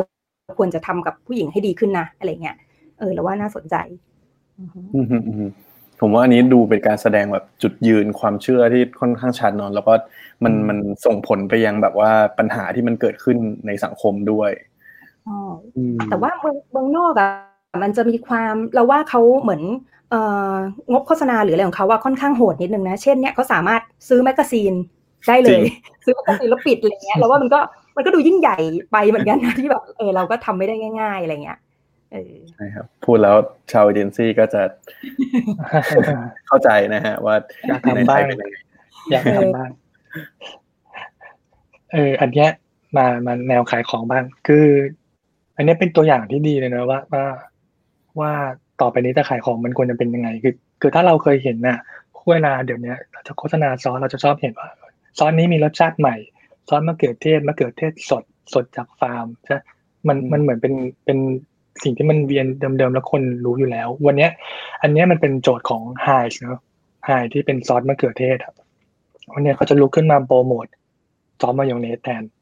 แล้วเขาจะทำยังไงเพราะซอสมายองเนสคนมันรู้จักอยู่แล้วเนาะเป็นเป็นสองร้อยปีเขาจะมานั่งพูดว่าไฮมีซอสมายองเนสเนื้อเนียนนุ่มรสชาติอร่อย มันมันก็น่าเบื่อเนาะเขา connect กับคนยังไงเขาเขาไปทำไอเดียนี้เขาไปไปทำเป็นโหวตบนทวิตเตอร์ นะถามคนเลยว่าเฮ้ย วันเนี้ยไฮจะจะลุกขึ้นมาทำแล้วมันก็เอามัน create product ขึ้นมาเลย แล้วมันตั้งชื่อวันนี้เราจะทำซอส Mayochup จริง ๆ มันคือมันเอามายองเนสมาผสมกับซอสมะเขือเทศอะ คุณคิดว่าไง ดีไหมคุณจะชอบไหมแล้วมันก็จะเห็นเป็นโหวตข้างล่างเลยว่าอะโอเค ฉันผ่าน ฉันว่าไอเดียนี้ฉันอยากซื้อ ฉันอยากเห็น Mayochup มาบน shelf หรือว่า พวกหนึ่งก็คือไม่เอาอะ ฉันว่าฉันซื้อมายองเนสทำกินเองดีกว่า ก็คือ create เป็นเป็นโหวตหรือเป็นกระแส แต่ว่าสิ่งที่มันทำให้คนนี้คือทุกบ้านมันมีอยู่แล้วเนอะอเมริกา มันจะมีซอสมะเขือเทศซอสมะเขือเทศบ้านเหมือนคล้ายๆบ้านเรามีน้ำพริก หรือมีมีซอสพริกอยู่ที่บ้านเนอะคือมันทำให้ไวรัลเนี่ยมันมันเป็น news ที่อเมริกา ว่าเฮ้ยมันมี product ใหม่เกิดขึ้นมา ฉันอยากลอง มันทำให้เหมือนกับคนน่ะ register ไปโดยอัตโนมัติว่า โอเค วันนี้ไฮลุกขึ้นมาทำซอสมายองเนสอืมนะโดยที่ไม่ต้องบอกเลยซ้ำว่าว่าซอสมายองเนสเขาดียังไง ใช่ คือผมว่าอย่างไฮนี่ก็ค่อนข้างได้เปรียบเนาะเป็นแบรนด์ที่เหมือนเหมือนทุกคนฝรั่งก็มีติดบ้านอยู่แล้ว คนไทยอย่างเราก็หลายคนก็มีเหมือนกัน แต่ผมเห็นว่าโหคนโหวตเขาแบบเกือบล้านคนเลยนะ เหมือนวิธีการนี้ผมว่า อีกอีกมุมหนึ่งที่น่าสนใจก็คือเขาเลือกช่องทางในการแบบว่าในการเหมือนคอนเน็กกับคน และแถมยังได้แบบได้ประโยชน์ในการแบบ survey ไปในตัวด้วยว่าถ้าปกติแล้วฮะถ้าจะออก new product เนี่ยเขาอาจจะต้องแบบว่าโอ้โหต้องไปทำ research ต้องไป focus group ต้องไปอะไรต่างๆ อันนี้แบบทวิตลงในโซเชียลมีคนโหวตเกือบล้านคนเลย แล้วก็จริงๆเนี่ยโอ้โหเฉียดฉิวเหมือนกันนะผมว่าห้าสิบห้าเปอร์เซ็นต์กับสี่สิบห้าเปอร์เซ็นต์อืมอืมอืมอืมคือถ้าเรารู้จักกลุ่ม คือถ้าเรารู้จัก apply แบบการใช้ช่องทางของเรา มันทีมันก็ทำได้หลายหลายหลายประโยชน์เหมือนกัน อย่างเงี้ยบริษัทรีเสิร์ชหนาวนะ เพราะว่าเราแบบสามารถประหยัดต้นทุนลูกค้าได้ในแอดเดียวอะไรเงี้ย ลูกค้าก็จะมีเหตุผลในการใช้บริการเรามากขึ้นด้วยซ้ำอะไรเงี้ยครับ ใช่ น่าสนใจฮะอันนี้ผมเพิ่งเคยเห็นเหมือนกัน อันนี้อาจจะเคยเห็นกันแล้วค่ะ อันนี้จริง ๆ มันคือมันไม่ได้เป็นโฆษณาแบรนด์อะไรสักอย่างอะแต่ว่าจริง ๆ แล้วมันเป็นตัว media เองที่เราเห็นเป็น JC JC d c r o เนี่ย อันนี้คือเป็นบริษัท media ที่ทำอีตัวป้ายบิลบอร์ดนี่แหละ ซึ่งจริง ๆ แล้วอะเขาคือเขาออกมาทำอะไรที่ช่วยสังคม เหมือนเป็นแบรนด์ที่เหมือน caring เหมือนที่พี่ตั้มบอก หรือว่า support social อะไรเงี้ย คือ เขาช่วยสังคมมากคือเขาทำบิลบอร์ดเนี้ยซึ่งเขามีเอ่อเขาเรียกอะไรเหมือนเขามีเทคโนเทคโนโลยีที่ดีอยู่แล้วนะเขามีพวก Data หรือว่าเขาสามารถมีเทคโนโลยีที่แบบไปจับกับตัว Google Map แล้วก็จับสัญญาณนู่นนี่ได้อะไรเงี้ย ซึ่งกลายเป็นว่าตัวป้ายโฆษณาของเขาอะเขาก็รับป้ายโฆษณาทั่วไปนะโฆษณาแบรนด์ต่างๆ แต่ว่าทันทีที่มี ambulance ขับผ่านอะถ้าเขาจับสัญญาณได้ว่ามันมี ambulance อยู่แถวนั้นอะป้ายโฆษณาของเขาจะเปลี่ยนทันที ป้ายโฆษณาจะบอกว่าเลนซ้ายเนี้ย เออให้ให้คนออกไปจากเลนซ้ายนะ เพื่อให้ ambulance ผ่านได้อะไรเงี้ย ซึ่งมันก็คือ real-timeเวลาธรรมดาก็ยังเป็นป้ายโฆษณาปกติ แต่ถ้าแอมบูเลนซ์ผ่านเมื่อไหร่เปลี่ยนทันทีอะไรเงี้ยเราว่าก็มันก็คือเป็นแบรนด์ที่เนี่ยออกมาช่วยสังคม โดยไม่ต้องบอกด้วยซ้ำว่า ฉันช่วยเธออยู่นะฉันฉันบริจาคนู่นนี่คือไม่ได้ออกมาพูดอะแต่ว่าทำจริง ๆ อะไรประมาณเนี้ยแล้วว่าก็ก็จะทำให้คนรู้สึกดีได้เองโดยแบบเราไม่ต้องยัดเยียดอะไรเงี้ยครับผมว่าไอเดียนี้น่าสนใจตรงการเลือกมีเดียเขาด้วยเนาะ ว่าแบบเออจริง ๆ ปัจจุบันอย่างที่เราคุยกันนะครับว่าหลายๆคนก็อาจจะคิดว่าโอ้ยุคนี้มันคือยุคดิจิตอลยุคอะไรต่างๆแต่อันเนี้ยเขาก็ยัง utilize ในมุมของมีเดียที่เป็นแบบ traditional มามาสามารถสร้างการสื่อสารอะไรที่มันแบบว่าโหจำเป็นมากๆเลยนะ เรื่องแบบคนที่แบบว่าถ้าเขาเกิดแบบมีอุบัติเหตุอะไรต่างๆ เรื่องเรื่องนี้มันสำคัญมากๆนะฮะเดี๋ยวผมขอก่อนเดี๋ยวก่อนเข้างานสุดท้าย ผมขอ บอกทุกท่านที่กำลังรับชมอยู่นะครับ จริง ๆ วันนี้เป็นวันที่ผมบอกเลยว่าคนรับชมเยอะที่สุดแล้วนะฮะใครมีคำถามนะครับ อยากจะถามทั้งพี่ตั้มพี่แบงค์แล้วก็พี่เมย์เนี่ยสามารถถามตอนนี้ได้เลยนะครับ เดี๋ยวหลังจากตัวอย่างถัดไปแล้วเนี่ยเดี๋ยวเราจะให้พี่ๆทั้งสามท่านมาตอบคำถามกันนะครับ นานๆทีนะฮะจะได้มีโอกาสอยู่กับพี่ๆทั้งสามท่านนะครับโอเคมาอีกตัวอย่างหนึ่งครับงานสุดท้าย อันนี้เป็นงานขายของเหมือนกันเนอะนี่เป็นที่ออฟฟิศทำคือเขา จะออกไอตัวcleanser ที่ไว้สำหรับเช็ด makeup อะของผู้หญิงกันเนาะแต่เราก็เลยรู้สึกว่าเราจะขาย feature เนี้ยมันมานั่งพูดว่าเช็ดล้างสะอาด clean มันก็ดูแบบธรรมดาไปอะเราเลยรู้สึกว่าเฮ้ย product เนี้ยมันเป็น stand for ผู้หญิงอะเหมือนคนจะซื้อก็ต้องเป็นผู้หญิงอยู่แล้ว makeup อาจจะไม่ได้ผู้หญิงร้อยเปอร์เซ็นก็ได้สมมตินะซื้อมาทาเพื่อเพื่อลบ makeup เราจากหน้านะเราเราเลยหาวิธีนึงให้คนพูดถึง ไอ้ product นี้ยังไง เราก็เลยไปมองมองว่าถ้าเราจะทำให้ product เนี่ย stand for ผู้หญิงอะเราจะว่ามันมีปัญหาอะไรของผู้หญิงอะที่ที่ที่อยู่ในสังคมตอนเนี้ย ที่หยิบพูดได้ เราไปเจอ fact หนึ่งที่ที่พบว่า คนที่ผู้หญิงที่ถูกถูกทำร้ายในบ้านอะหรือโดนกระทำความรุนแรงในบ้านอะเหมือนเกือบแปดสิบเปอร์เซ็นต์อะจะใช้ makeup ในการกลบรอยแผลแล้วออกมาทำงานในวันรุ่งขึ้น เราเลยรู้สึกว่าเอ้ย insight เนี่ยน่าสนใจ เราเลยเข้าไป tap ไอเดียก็เลยเราไปจับคนกลุ่มเนี้ยขึ้นมาจริงๆ เพราะว่าปัญหาของการที่เขา makeup อะแล้วกลบรอยแผลไปทุไปพวกเนี้ยมันไม่ใช่การแก้ปัญหาการถูกซ้อมอย่างแท้จริง ปัญหาจะแก้ได้ต้องออกมาพูดให้คนรอบข้างรู้ เราเลยไปทำไอเดียเป็น experimentแล้วเอาเหยื่อจริงๆอะที่โดนสอบจริง ๆอะออกมาพูดล้างออกให้หมดเลย แล้วพูดให้ให้คนใกล้ตัวเนี่ยได้ยินได้ฟังเป็นครั้งแรก ไอวิดีโอเราคงไม่โชว์นะ มันคงจะเป็นมันเป็นเอ็กซ์เพร์เมนต์อะแล้วเราหยิบเคสเหยื่อจริง ๆ มานั่งสัมภาษณ์ โดยที่มีญาติหรือแฟนหรือเพื่อนสนิทอะมานั่งอยู่ข้างหน้าโดยที่ตัวคนสัมภาษณ์ถูกสัมภาษณ์เนี่ยไม่รู้แล้วก็สัมภาษณ์ไปปุ๊บเสร็จแล้วให้เขาลุกขึ้นมา แล้วก็ล้างหน้าออกจนเห็นร่องรอยที่เขาเพิ่งโดนซ้อมมาจริงๆอะอืม แล้วตัวเพื่อนสนิทหรือแฟนหรือว่าพ่อแม่เห็นแล้วก็ แล้วเราค่อยเฉลยให้สองคนมาเจอกัน เปิดใจแล้วก็พูดระบาย เพื่อที่จะแก้ปัญหานี้อย่างอย่างยั่งยืนแล้วเราค่อยถ่ายอินกันมาว่าเฮ้ยเราขายเซรั่มที่มันคลีนได้อย่างหมดจด ลบร่องรอยได้อย่างอย่างแท้จริงครับ อืมอืมอืม จากเนี่ยเคสหลังๆที่ที่พี่แบงค์พี่เมย์แชร์มา อันนี้ผมเจออีกพอยหนึ่งที่น่าสนใจแล้วก็อยากแชร์ผู้ชมผู้ฟังไว้นะฮะว่าจริง ๆ แล้วเนี่ยเราถ้าสังเกตดูเนาะคือโอเค ในเรื่องของ Connect ก็เป็นเรื่องที่สำคัญมากๆ แล้วเรื่องนึงแต่ว่าเราจะเห็นเลยว่าไอเดียต่างๆครับว่าทำไมเรารู้สึกว่าไอเดียบางอันมัน Impact จังเลยนะฮะเพราะว่ามันเหมือนเป็นไอเดียที่ มันเข้าไปแก้ tension หรือว่าปัญหาทางสังคมอะไรบางอย่างเหมือนกันเนาะเนี่ยอย่างนี้ก็ชัดเจนเลยเรื่องผู้หญิง อันนี้ก็เป็นเรื่องของแบบอาคนตาบอดสีอย่างล่าอันสุดท้ายก็คือแบบผู้หญิงนะครับที่โดนทำร้ายร่างกายต่างๆ ไอเดียแนวเนี้ยผมคิดว่าส่วนตัวนี้ก็น่าจะเป็นอีกอันนึงเหมือนกันที่อาจจะฝากครีเอทีฟนะฮะฝากคนเอเจนซี่กันไว้นะครับที่รับชมกันอยู่ว่า ถ้าคุณอยากจะคิดงานไอเดียดีๆนะฮะในเรื่องของการหา tension ในการหาเพนพอยต์หาประเด็นทางสังคมอะไรต่างๆเนี่ยก็เป็นเรื่องที่น่าสนใจด้วย นะครับโอเคนะก็เห็นภาพชัดเจนมากๆนะครับ มาในช่วงสุดท้ายแล้วครับ เพราะว่าผมคิดว่านี่เราคุยกันชั่วโมงสิบห้านาทีแล้วนะพี่มันรวดเร็วมากเลยนะฮะเดี๋ยวมามาตอบคำถามมันดีกว่านะครับ จริง ๆมีคำถามมานะฮะอันนี้น่าจะเป็นคนที่หลายคนน่าจะคุ้นเคยนะครับ คุณเปียถามว่าทำยังไงถึงจะคิดงานผ่านคะ ต้องต้องต้องถามครีเอทีฟดีกว่า เวลาขายงานลูกค้าครับ มีมีเทคนิคไหมครับ ว่า เอ้ย ควรจะคิดงานอะไรประมาณไหน หรือมีวิธีการยังไง ที่จะทำให้ลูกค้าเนี่ยเขาซื้องานเราอะฮะตอบยากอันนี้เราว่าเราว่านะ ตอบน้องเปียนะคะทำยังไงจะคิดงานผ่านนี่คือน้องเปียแสดงว่าน้องเปียคิดงานไม่ผ่านมาก่อนใช่ไหม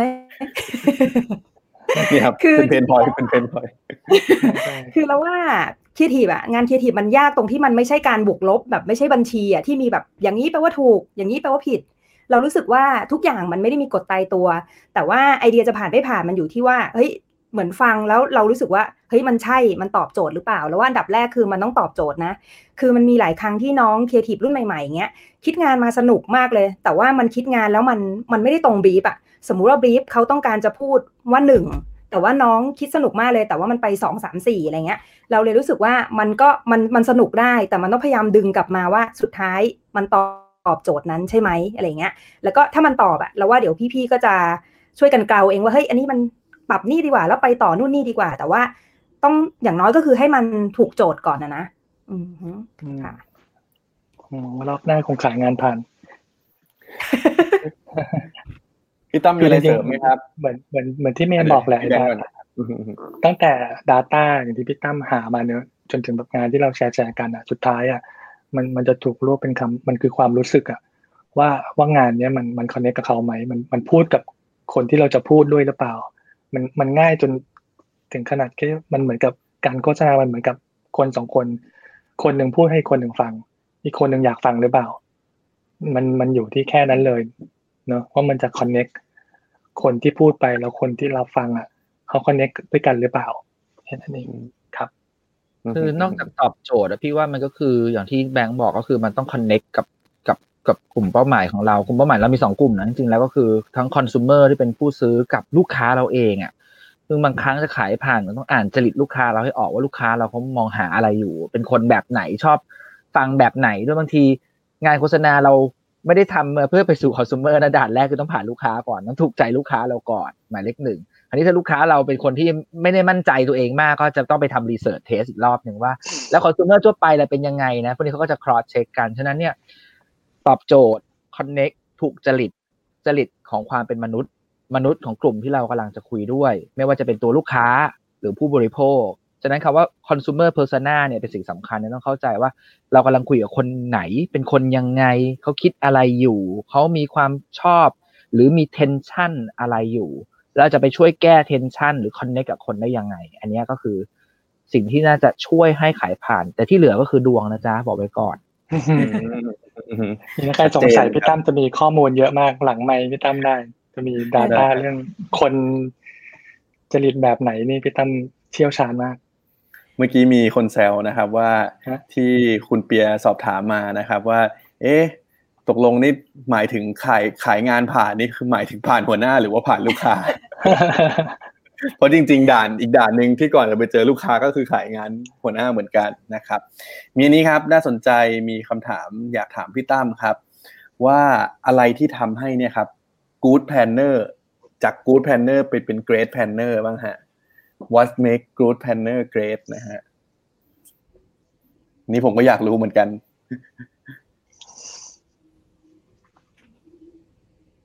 พี่ตั้มยังไม่ได้เปิดไมค์ฮะครับก็ตอบยากเนอะมันหลายอย่าง แต่ว่า planning อะสิ่งหนึ่งที่พี่เคยได้ยินตอนที่พี่เรียนรู้มาก่อนก็คือ planning is all about seeing the future อะฉะนั้นเนี่ย planner ที่เก่งจริง ๆ แล้วอะต้องคาดเดาสิ่งที่เกิดขึ้นบนอนาคตให้ได้ เหมือนคงเบ้งอะคงเบ้งเป็นนักกลยุทธ์ชั้นสูงมากเลย เพราะว่าเขาเก่งที่ว่าเขาสามารถคาดเดาเหตุการณ์ที่เกิดขึ้นในอนาคตได้ คราวนี้สิ่งช่วยเราคาดเดาได้ก็คือ information มันก็คือข้อมูลต่างๆ ประสบการณ์ต่างๆ แต่ก่อนไม่มีข้อมูลที่มันสามารถเก็บต้องได้ เราก็จะใช้ประสบการณ์ที่เราเคยบินตัวหลายเหตุการณ์มาช่วยในการทำให้เราตัดสินใจ แต่ตอนนี้มันมีข้อมูลเยอะมาก คราวนี้ข้อมูลเยอะมากก็จริง แต่ถ้าเกิดเรามันยูทิลไลซ์ไม่ได้มันก็คือขยะนั่นเองฉะนั้นเราก็ต้องรู้จักที่จะย่อยข้อมูลเราเหล่าเราต่าง ๆ เหล่านั้น ให้กลายเป็นประเด็นที่จะช่วยเราแก้ปัญหาได้นะครับฉะนั้นเนี่ยอันดับแรกคือเราต้องคาดเดาอนาคตจากข้อมูลที่เรา collect แล้วต้องมีข้อมูลที่เยอะและรู้จัก utilize มันให้เป็นนะครับ แล้วก็ดูซิว่าสุดท้ายมันตอบโจทย์หรือเปล่า การตอบโจทย์เป็นเป็นหน้าที่หลักเลย เพราะว่า planner มีหน้าที่ที่ช่วยให้ลูกค้าเนี่ยบรรลุซึ่งโจทย์หรือวัตถุประสงค์ที่ใส่มา โดยมีครีเอทีฟเป็นคนช่วยเราในการ execute ให้มันเกิดความสร้างสรรค์ใหม่ ๆ แล้วก็หามุมใหม่ ๆ ในการเล่าเรื่องนะพี่ว่าอันนี้น่าจะเป็นจุดหนึ่งที่จะช่วยให้เป็น great planner ได้ขณะเดียวกันgreat planner เนี่ยก็ต้องคอนเน c t กับความเป็นมนุษย์ให้มากมาก ๆ ต้องไม่ลืมความเป็นมนุษย์ เน้นว่ามนุษย์นะครับ ไม่ใช่แบบ ฉันจะแค่ขายงานให้ผ่านทำงานเก๋ๆแต่เราไม่สนใจเลยว่าคนที่กำลังคุยด้วยไม่ว่าจะเป็นลูกค้าคอน sumer หรือเพื่อนผองต่างๆ ที่เราทำงานด้วยเนี่ย ไอเดียที่เรากำลังจะนำเสนอเนี่ย มัน connect กับเขาแล้วหรือยัง connect กับความรู้สึกของเขาแล้วมันมีมันมี universal คือมนุษย์ทุกคนมันจะมีอะไรบางอย่างที่มันแชร์อยู่นะพวกพวกนิดพวกอารมณ์พวกความรู้สึกถ้าเราหาต่อมตรงนั้น เจอแล้วหาภาษาที่เป็น universal language พอตรงนี้ในการ connect กับคนต่างๆ เหล่านี้ได้เนี่ย พี่ก็เชื่อว่าสิ่งที่เรา deliver strategy ของ planner เนี่ย มันก็จะ powerful นั่นเอง that's why ถึงรู้สึกว่าทำไมบางไอเดียเราฟังรู้สึกว่ามัน มันใช่ เพราะว่ามันมี universal language อะไรแบบนี้ connect ทุกๆคนได้นะครับฉะนั้น seeing is all about future คาดเดาให้เป็นนะครับรู้จักยูทิลไลข้อมูลและถ่ายทอดให้รู้เรื่องนะ เพราะมันค่อนข้างเยอะๆ และยากในการที่คนอื่นตามทัน และคอนเน็กทุกๆ คนได้หา universal insight ให้เจอที่จะคอนเน็กกับทุกๆ คนครับ มีอันนี้คำถามต่อเนื่องจากที่พี่ตั้มตอบมาเลยครับ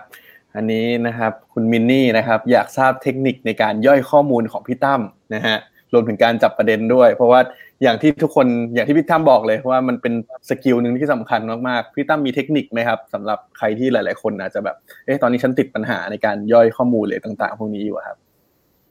ครับจริงๆแล้วมินนี่ก็เคยเรียนกับพี่ไปแล้วเนาะเรื่องนี้เพราะเคยทำงานด้วยกันมาก่อนคนกันเองเท่านั้นเลยนะ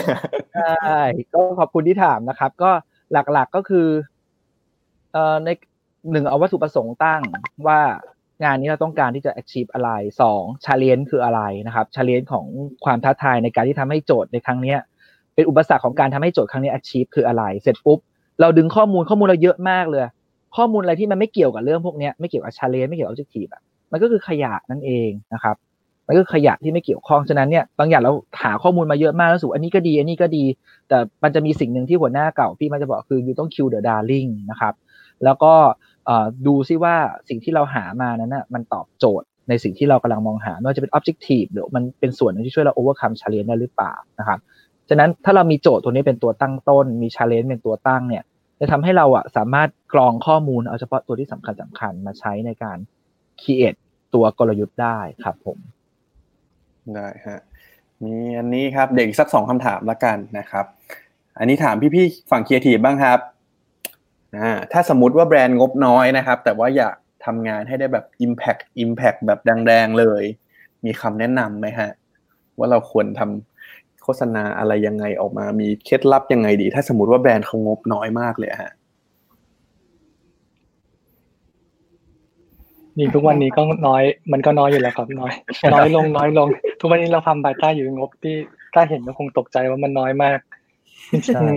ช่อย่างนี้เราไม่แพงแล้วเนาะอย่างนี้เราไม่แพงใช่อันนี้เราไม่แพงจไม่ริงแพงๆคือขั้นทน่าตกใจมีคำแนะนำไหมฮะทำยังไงดีให้ ถ้าสมมติเขาเนี่ยครับ อยากได้ Impact เลยำคือแต่ว่างบมัไม่นได้เหมือนเยออะย่างขนาดที่ตั้มพูดเมื่อพูดเมื่อกี้เลยอะคือ มันต้องหาคนที่เราจะพูดให้เจอเนาะเราเราพูดให้ให้ตรงกับสิ่งที่เขาอยากฟังอะ แล้วมันจะ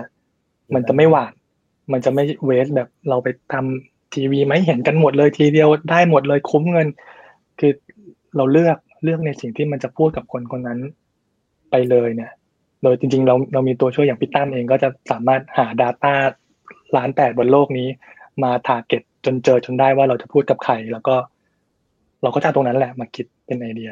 คือ Data ที่เราเห็นกันแชร์กันเมื่อ เมื่อตอนครึ่งแรกของ session เนอะจริงๆเราเราเห็นอยู่ทุกวันว่าพี่ตั้มจะทำแบบเนี้ยมาทุกการกับกับโจทย์เนอะแล้วเราก็จะมาหากันว่า เราจะพูดกับใครแล้วเราจะใช้เงินแค่ไหนให้มัน ไม่แพงไม่แพงเนอะเราทำอืมอืมทำได้ครับเรา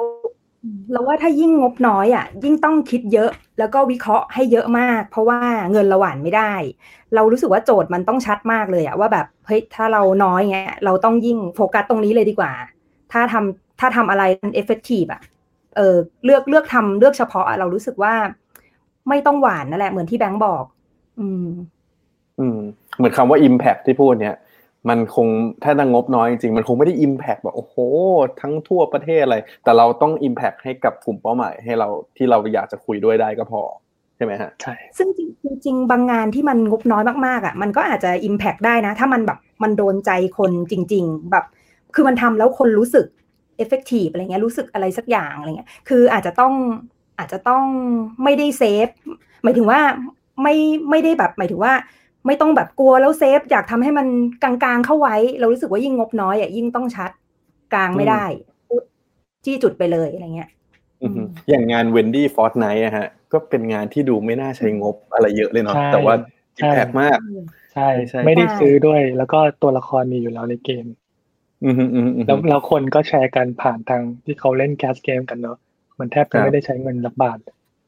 ใช่ คือผมแล้ผวมเราอันเนี้ยว่าแชร์อือฮึ แต่ว่าพี่เมย์เวนดี้เชิญเป็นตัวอย่างของคนที่เป็นเป็นตัวอย่างของคนที่กล้าเลือกกลุ่มทาร์เก็ตชัดไปเลย คือกลุ่มวัยรุ่นที่เล่นเกม สมมุติว่าถ้าเราขายงานอย่างเวนดี้อะเอ่อเราอาจจะเจอลูกค้าถามว่าเฮ้ยมันไม่แมสอะแล้วถ้าคนไม่เล่นเกมอะ ถ้ากลุ่มเป้าหมายเราไม่เล่นเขาก็ไม่เห็นงานเราสิอะไรเงี้ย ซึ่งอันเนี้ยเขาต้องกล้าวัดไปเลยว่าเอาเขาเลือกวัยรุ่น แล้วนิสัยวัยรุ่นคือเล่นเกมทำไปเลยอะไรเงี้ย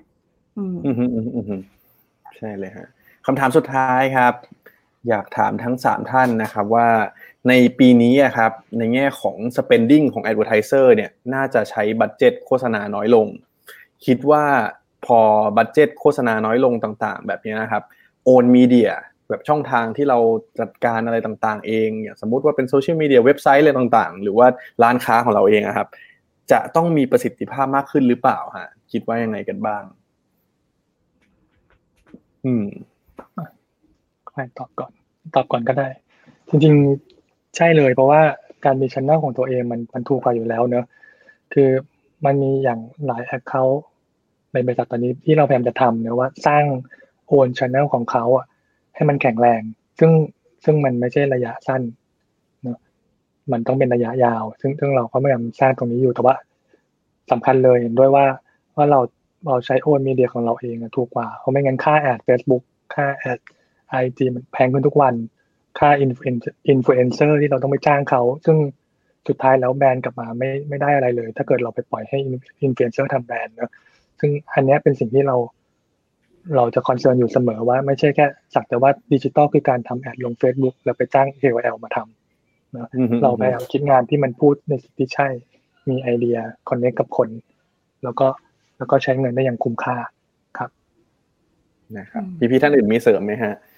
เออจริงจริงจริงแล้วเหมือนจริง ๆ มันคล้ายๆคำถามของข้อเมื่อกี้เนอะที่เหมือนงบน้อยแล้วทำยังไงให้มัน Impact อะเรารู้สึกว่ามันเหมือนกันคือมันงบน้อยแล้วคือเนี่ยเหมือนกันคือถ้าเขาทำให้ชัด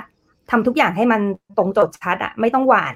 อันเนี้ยงบน้อยแต่มัน effective แล้วก็อย่างโอนมีเดียของเขาอะจริงๆเออจริง ๆ เรารู้สึกว่ามันเดี๋ยวนี้โฆษณามันอาจจะเนียนๆไปกับ หลาย ๆ อย่างรอบตัวเนอะเช่นสมมติว่าลูกค้าแบรนด์อะไรสักอย่าง จริง ๆ จริง ๆ การที่ทุกอย่างมันเป็นออนไลน์ สมมติเพจ Facebook ของเขาเองเนี้ย มันช่วยประหยัดแต่จริงแล้ว มันอาจจะมีกลุ่มบางคนเช่น micro influencer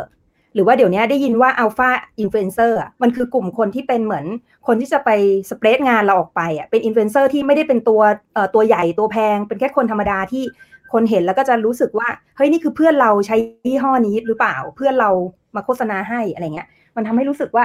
เออก็คือจริง ๆ ไม่ไม่ต้องเป็นสื่อ media หลัก หรือว่าบางทีอาจจะไม่ใช่ owned channel อย่างเดียวนะ ถ้าเกิดว่าอย่างที่บอกว่าเมื่อกี้พวกอินฟลูเอนเซอร์ที่มันเป็นตัวย่อย แต่ว่าเขาเข้าถึงผู้บริโภคได้ดีจริง ๆ เขาเป็นตัวเล็ก ๆ อะไรเงี้ยก็แล้วว่าอันนั้นก็ไม่แพงมากก็น่าสนใจ อืมครับผมพี่ตั้มมีเสริมไหมครับสำหรับ คำถามเนี่ยก็คือจริง ๆ แล้วโดย combination เรื่อง paid owned earned media เนี่ยมันต้องมี combination กันอยู่แล้วมันไม่ได้ว่าจะ rely on ได้แค่อันเดียว แต่ถ้าเกิดว่าในยุคเศรษฐกิจเนี้ยเราต้อง utilize owned media เนี่ยก็เห็นด้วยแน่นอนนะครับคราวนี้คนที่เข้ามา participate กับ owned media เราก็ต้องเข้าใจว่าเขาเป็นใครเป็นหลัก ซึ่งแน่นอนคือเป็น regular customer ของเราที่มักจะมี engage ตรงนี้นะครับฉะนั้นมันเป็นช่องทางที่สำคัญที่ไม่ได้แค่ just เอาไว้สื่อออกไป แต่ว่ามันเป็นการสามารถทำ two way engagement ได้ดี ถ้าทำยังไงให้เราสามารถได้ feedback ของ customer ของเราเวลาเขามา participate กับ own media ของเราก็เป็นสิ่งสำคัญนะครับเพราะว่าบางครั้งเนี่ยเราคิดว่าเรามี own media แล้ว แต่เราไม่เคยเช็คเลยว่า user experience เวลามันเข้ามา participate กับ own channel อะของเรา มันดีแล้วหรือยัง หรือดีพอหรือยังนะครับซึ่งอันนี้เป็นสิ่งสำคัญมากๆ ฉะนั้นเนี่ย utilize own media ได้เดี๋ยวก็ต้องตรวจสอบ audit user experience ของ customer ที่มา participate กับ channel นี้เยอะๆ ด้วยเหมือนกัน ถึงจะทำให้เราเนี่ยสามารถรู้วิธีการในการสื่อ หรือ utilize ช่องทางเราได้อย่างประสิทธิผลมากขึ้นกว่าที่เป็นอยู่นะครับประมาณนี้ครับได้ครับผม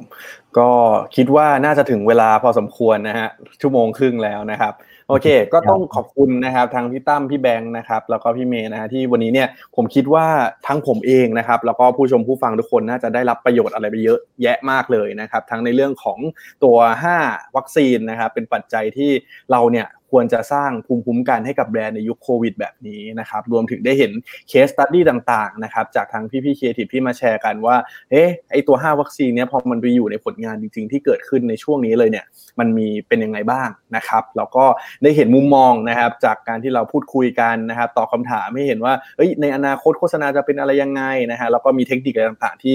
พี่ๆได้แชร์มาจากคำถามจากทางบ้านด้วยนะครับโอเคงั้นเดี๋ยวก่อนจากกันครับให้พี่ๆทั้ง 3 ท่านฝาก ผลงานขายของหน่อยละกันนะฮะว่าถ้าสมมติว่าวันนี้เนี่ยผู้ชมผู้ฟังนะครับ อาจจะเป็นทางฝั่งลูกค้านะครับว่าเออตอนนี้อยากร่วมงานกับทาง VMLY&R แล้วนะฮะแล้วหลาย ๆ คนเฮ้ยฉันเป็นครีเอทีฟอยากทำงานกับพี่แบงค์พี่เมย์จังอะไรเงี้ยฮะสามารถติดตามอะไรยังไงจากทาง VMLY&R ได้บ้างครับครีเอทีฟเริ่มก่อนแล้วกันเนาะได้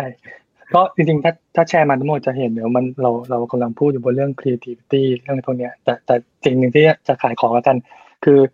มันมี know how หรือเทคโนโลยีจากเมืองนอกเนอะที่ที่เรา co กันมาเป็นเป็นเน็ตเวิร์กของ VMLYR เรามีเทคโนโลยีที่มันจะทำให้เอามาผสมกับงาน creative แล้ว connect กับคนมันสนุกมากขึ้น อาจจะยกตัวอย่างอันหนึ่งอาจอาจจะเป็นทูที่ฟังอาจจะตกใจคือ เหมือนเราไปแทร็กมือถือของทุกคนอะ เหมือนเป็นนักสืบเลยเนอะแต่ว่าไอ้ข้อมูล privacy ข้อมูลการซื้อพวกการเงินอะไรพวกนี้เราไม่ได้ไปแตะเป็น personal เนอะแต่เราแค่จะรู้ว่าเหมือนมองมือถือเป็นสมมติคุณเพิร์ดมีใช้ซัมซุงเราจะมองซัมซุงเป็นคนคนหนึ่งเราจะแท็กเราจะรู้ว่าคนคนนี้น่าจะมีชอบอะไร ชอบใช้แอปอะไร น่าจะชอบฟังเพลงหรือชอบเปิด Google Map แล้วก็ชอบไปซื้อห้างซื้อของที่ห้างสรรพสินค้า คือเราจะรู้แต่เราจะไม่รู้ว่ามือถือเจ้าของคนนี้เป็นใคร คืออยากสิ่งที่อยากจะบอกคือมันมีเทคโนโลยีที่สนุก เราสามารถเอามามาประยุกต์ใช้กับงานได้ได้เยอะเลย เยอะเลยครับครับส่วนส่วนเราจริง ๆ ไม่ได้ไม่ได้มีไม่ได้มีชแนลอะไรของตัวเองเนาะไม่ไม่ได้ฝากของตัวเองแต่ว่า อยากจะฝาก วงการโฆษณาให้เด็กรุ่นใหม่อะคือเราแอบรู้สึกว่าหลังๆอะเราเหมือนรับน้องรับสมัครงานนู่นนี่เงี้ยเหมือนเด็กรุ่นใหม่เขาทำงานโฆษณากันน้อยลงมั้งมันเหมือนเดี๋ยวนี้มันมีอาชีพอื่นๆให้เขาทำอย่างที่เพิร์ดบอกว่าเพิร์ดก็เคยทำใช่ไหมแล้วเพิร์ดก็ออกไปทำอะไรเองแล้วแต่ผมก็ยังอยู่ในเครือในวงการนี้อยู่ใช่แต่เหมือนอย่างครีเอทีฟเงี้ยเมื่อก่อนตอนแบบยุคเราทำงานใหม่ๆอะจะแบบโอ้โหทุกคนแย่งกันเป็นครีเอทีฟอะไรเงี้ยเดี๋ยวนี้คนเหมือนน้องๆ น่าจะน้อยลงอะไรเงี้ยเรารู้สึกว่าเฮ้ยงานโฆษณามันยังสนุกอยู่นะ เราอยากฝากเด็กรุ่นใหม่อะให้แบบเฮ้ยเข้ามาทำหรืออะไรเงี้ยเราว่างานมันมีอะไรที่สนุกอีกเยอะ คือบางคนอาจจะคิดว่าเฮ้ยโฆษณา มันจะตายไปแล้วหรือเปล่า พวกแบบงานอ b o v งานทีวี งานปริ้นอะไรเงี้ย คือโฆษณามันไม่ได้มีแค่นั้น คืออย่างตอนนี้ VMLYR ก็คือมีงานที่เป็นงานออนไลน์ทุกอย่างคือก็คือปรับไปตามโลกอะคีทีฟเดี๋ยวนี้ก็คือต้องปรับทุกอย่างให้เร็ว ซึ่งเรารู้สึกว่ามันยังมีความสนุกหรือช่องทางที่เรายังทำมันได้อีกอะไรเงี้ยคือโฆษณามันยังไม่ตายไม่ต้องกลัวอะไรเงี้ยค่ะอืมเห็นด้วยเลยฮะ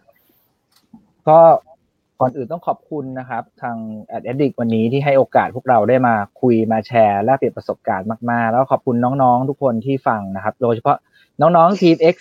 YR เก่า Energy เก่าที่แวะเวียนเข้ามาสอบถามให้กำลังใจนะพวกพี่ก็ขอบคุณมากนะครับปัจจัยนะครับ รวมถึงท่านอื่น ๆ ที่สละสละเวลาเข้ามาฟังนะครับ ก็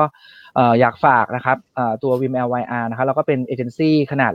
เล็กๆนะครับ ตอนนี้นะครับคล่องตัวแล้วนะครับยินดีนะครับที่จะให้บริการทั้งคำปรึกษานะครับ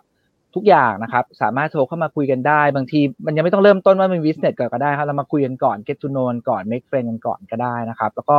แล้วก็มีสเกลกันให้ให้การช่วยเหลือหลายแบบนะตั้งแต่คำปรึกษาทั่วไปเกี่ยวกับเรื่องของจะสร้างแบรนด์ยังไงนะครับ เราก็มีข้อมูลนะครับที่สามารถตรวจเช็คได้ว่าตอนนี้แบรนด์ของคุณสุขภาพเป็นยังไงแล้วนะครับ ซึ่งตอนนี้เว็บไซต์ของเราเนี่ยกำลัง revamp นะครับ เดี๋ยวประมาณเดือนหน้าครับมิถุนาเนี่ยก็จะมีสิ่งที่เรียกว่า dashboard เกิดขึ้นนะครับ ทุกคนเลยนะครับ อันนี้เป็นข้อมูลฟรีเลยนะครับ สามารถ key เข้าไป key ใน dashboard นี้ได้เลยว่ามีแบรนด์ของคุณอยู่ไหมเราเก็บทั้งหมดประมาณ 1,200 แบรนด์เก็บมา 3 ปีแล้วนะครับ ปี 2020 เนี่ย ข้อมูลกำลังจะร้อนนะครับ ฉะนั้นเนี่ยเราสามารถคีย์เข้าไปดูได้เลยครับว่าตอนนี้แบรนด์ของคุณเนี่ย equity เนี่ยตอนนี้สุขภาพของแบรนด์เนี่ยเป็นยังไง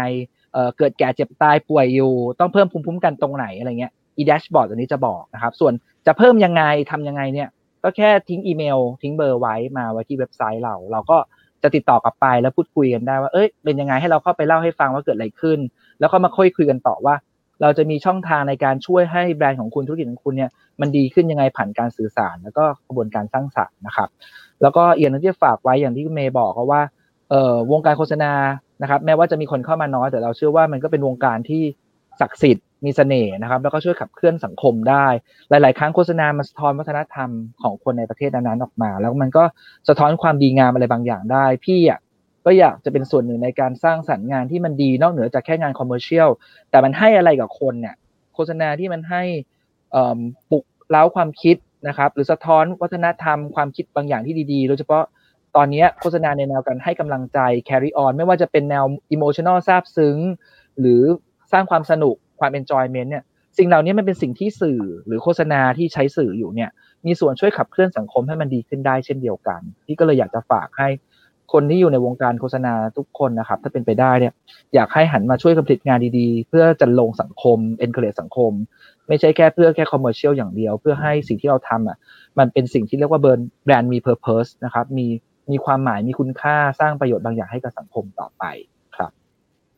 ได้เลยฮะผมก็เป็นกำลังใจอีกหนึ่งกำลังใจนะครับ ให้ทางทีมนะครับ ผ่านวิกฤตนี้นะฮะเราก็สร้างร่วมกันสร้างผลงานดีๆ อย่างที่พี่ตั้มบอกว่าเดี๋ยวเราก็จะได้ช่วยกันพัฒนาวงการให้เติบโตนะครับ แล้วก็มีผลงานดีๆ เพื่อสังคมออกมามากยิ่งขึ้นด้วยนะครับ ก็ใครสนใจนะฮะก็ติดต่อ VMLYNR ได้นะครับ ทั้ง Facebook Page เว็บไซต์อะไรต่าง ๆ เลยนะฮะโอเค ขอบคุณพี่ๆทั้ง 3 ท่านมาก ๆ อีกทีนะครับแล้วก็ขอบคุณทุกคนนะครับที่วันนี้ติดตามชมแล้วก็ฟังกันมานะครับก็ถ้าสมมุติว่าใครพลาดช่วงแรก ๆ ไปนะครับเดี๋ยวพอเราไลฟ์กันเสร็จเรียบร้อยนะฮะเดี๋ยวเราก็จะมีมาให้ดูย้อนหลังกันได้นะครับทั้งใน Facebook แล้วก็ใน YouTube นะครับรวมถึงทางพอดแคสต์ด้วย นะครับแล้วก็นอกจากนั้นครับในเนื้อหาที่วันนี้เนี่ยช่วงแรกๆที่พี่ตั้มเล่าให้เราฟังนะครับ เดี๋ยวทางเรานะครับก็จะ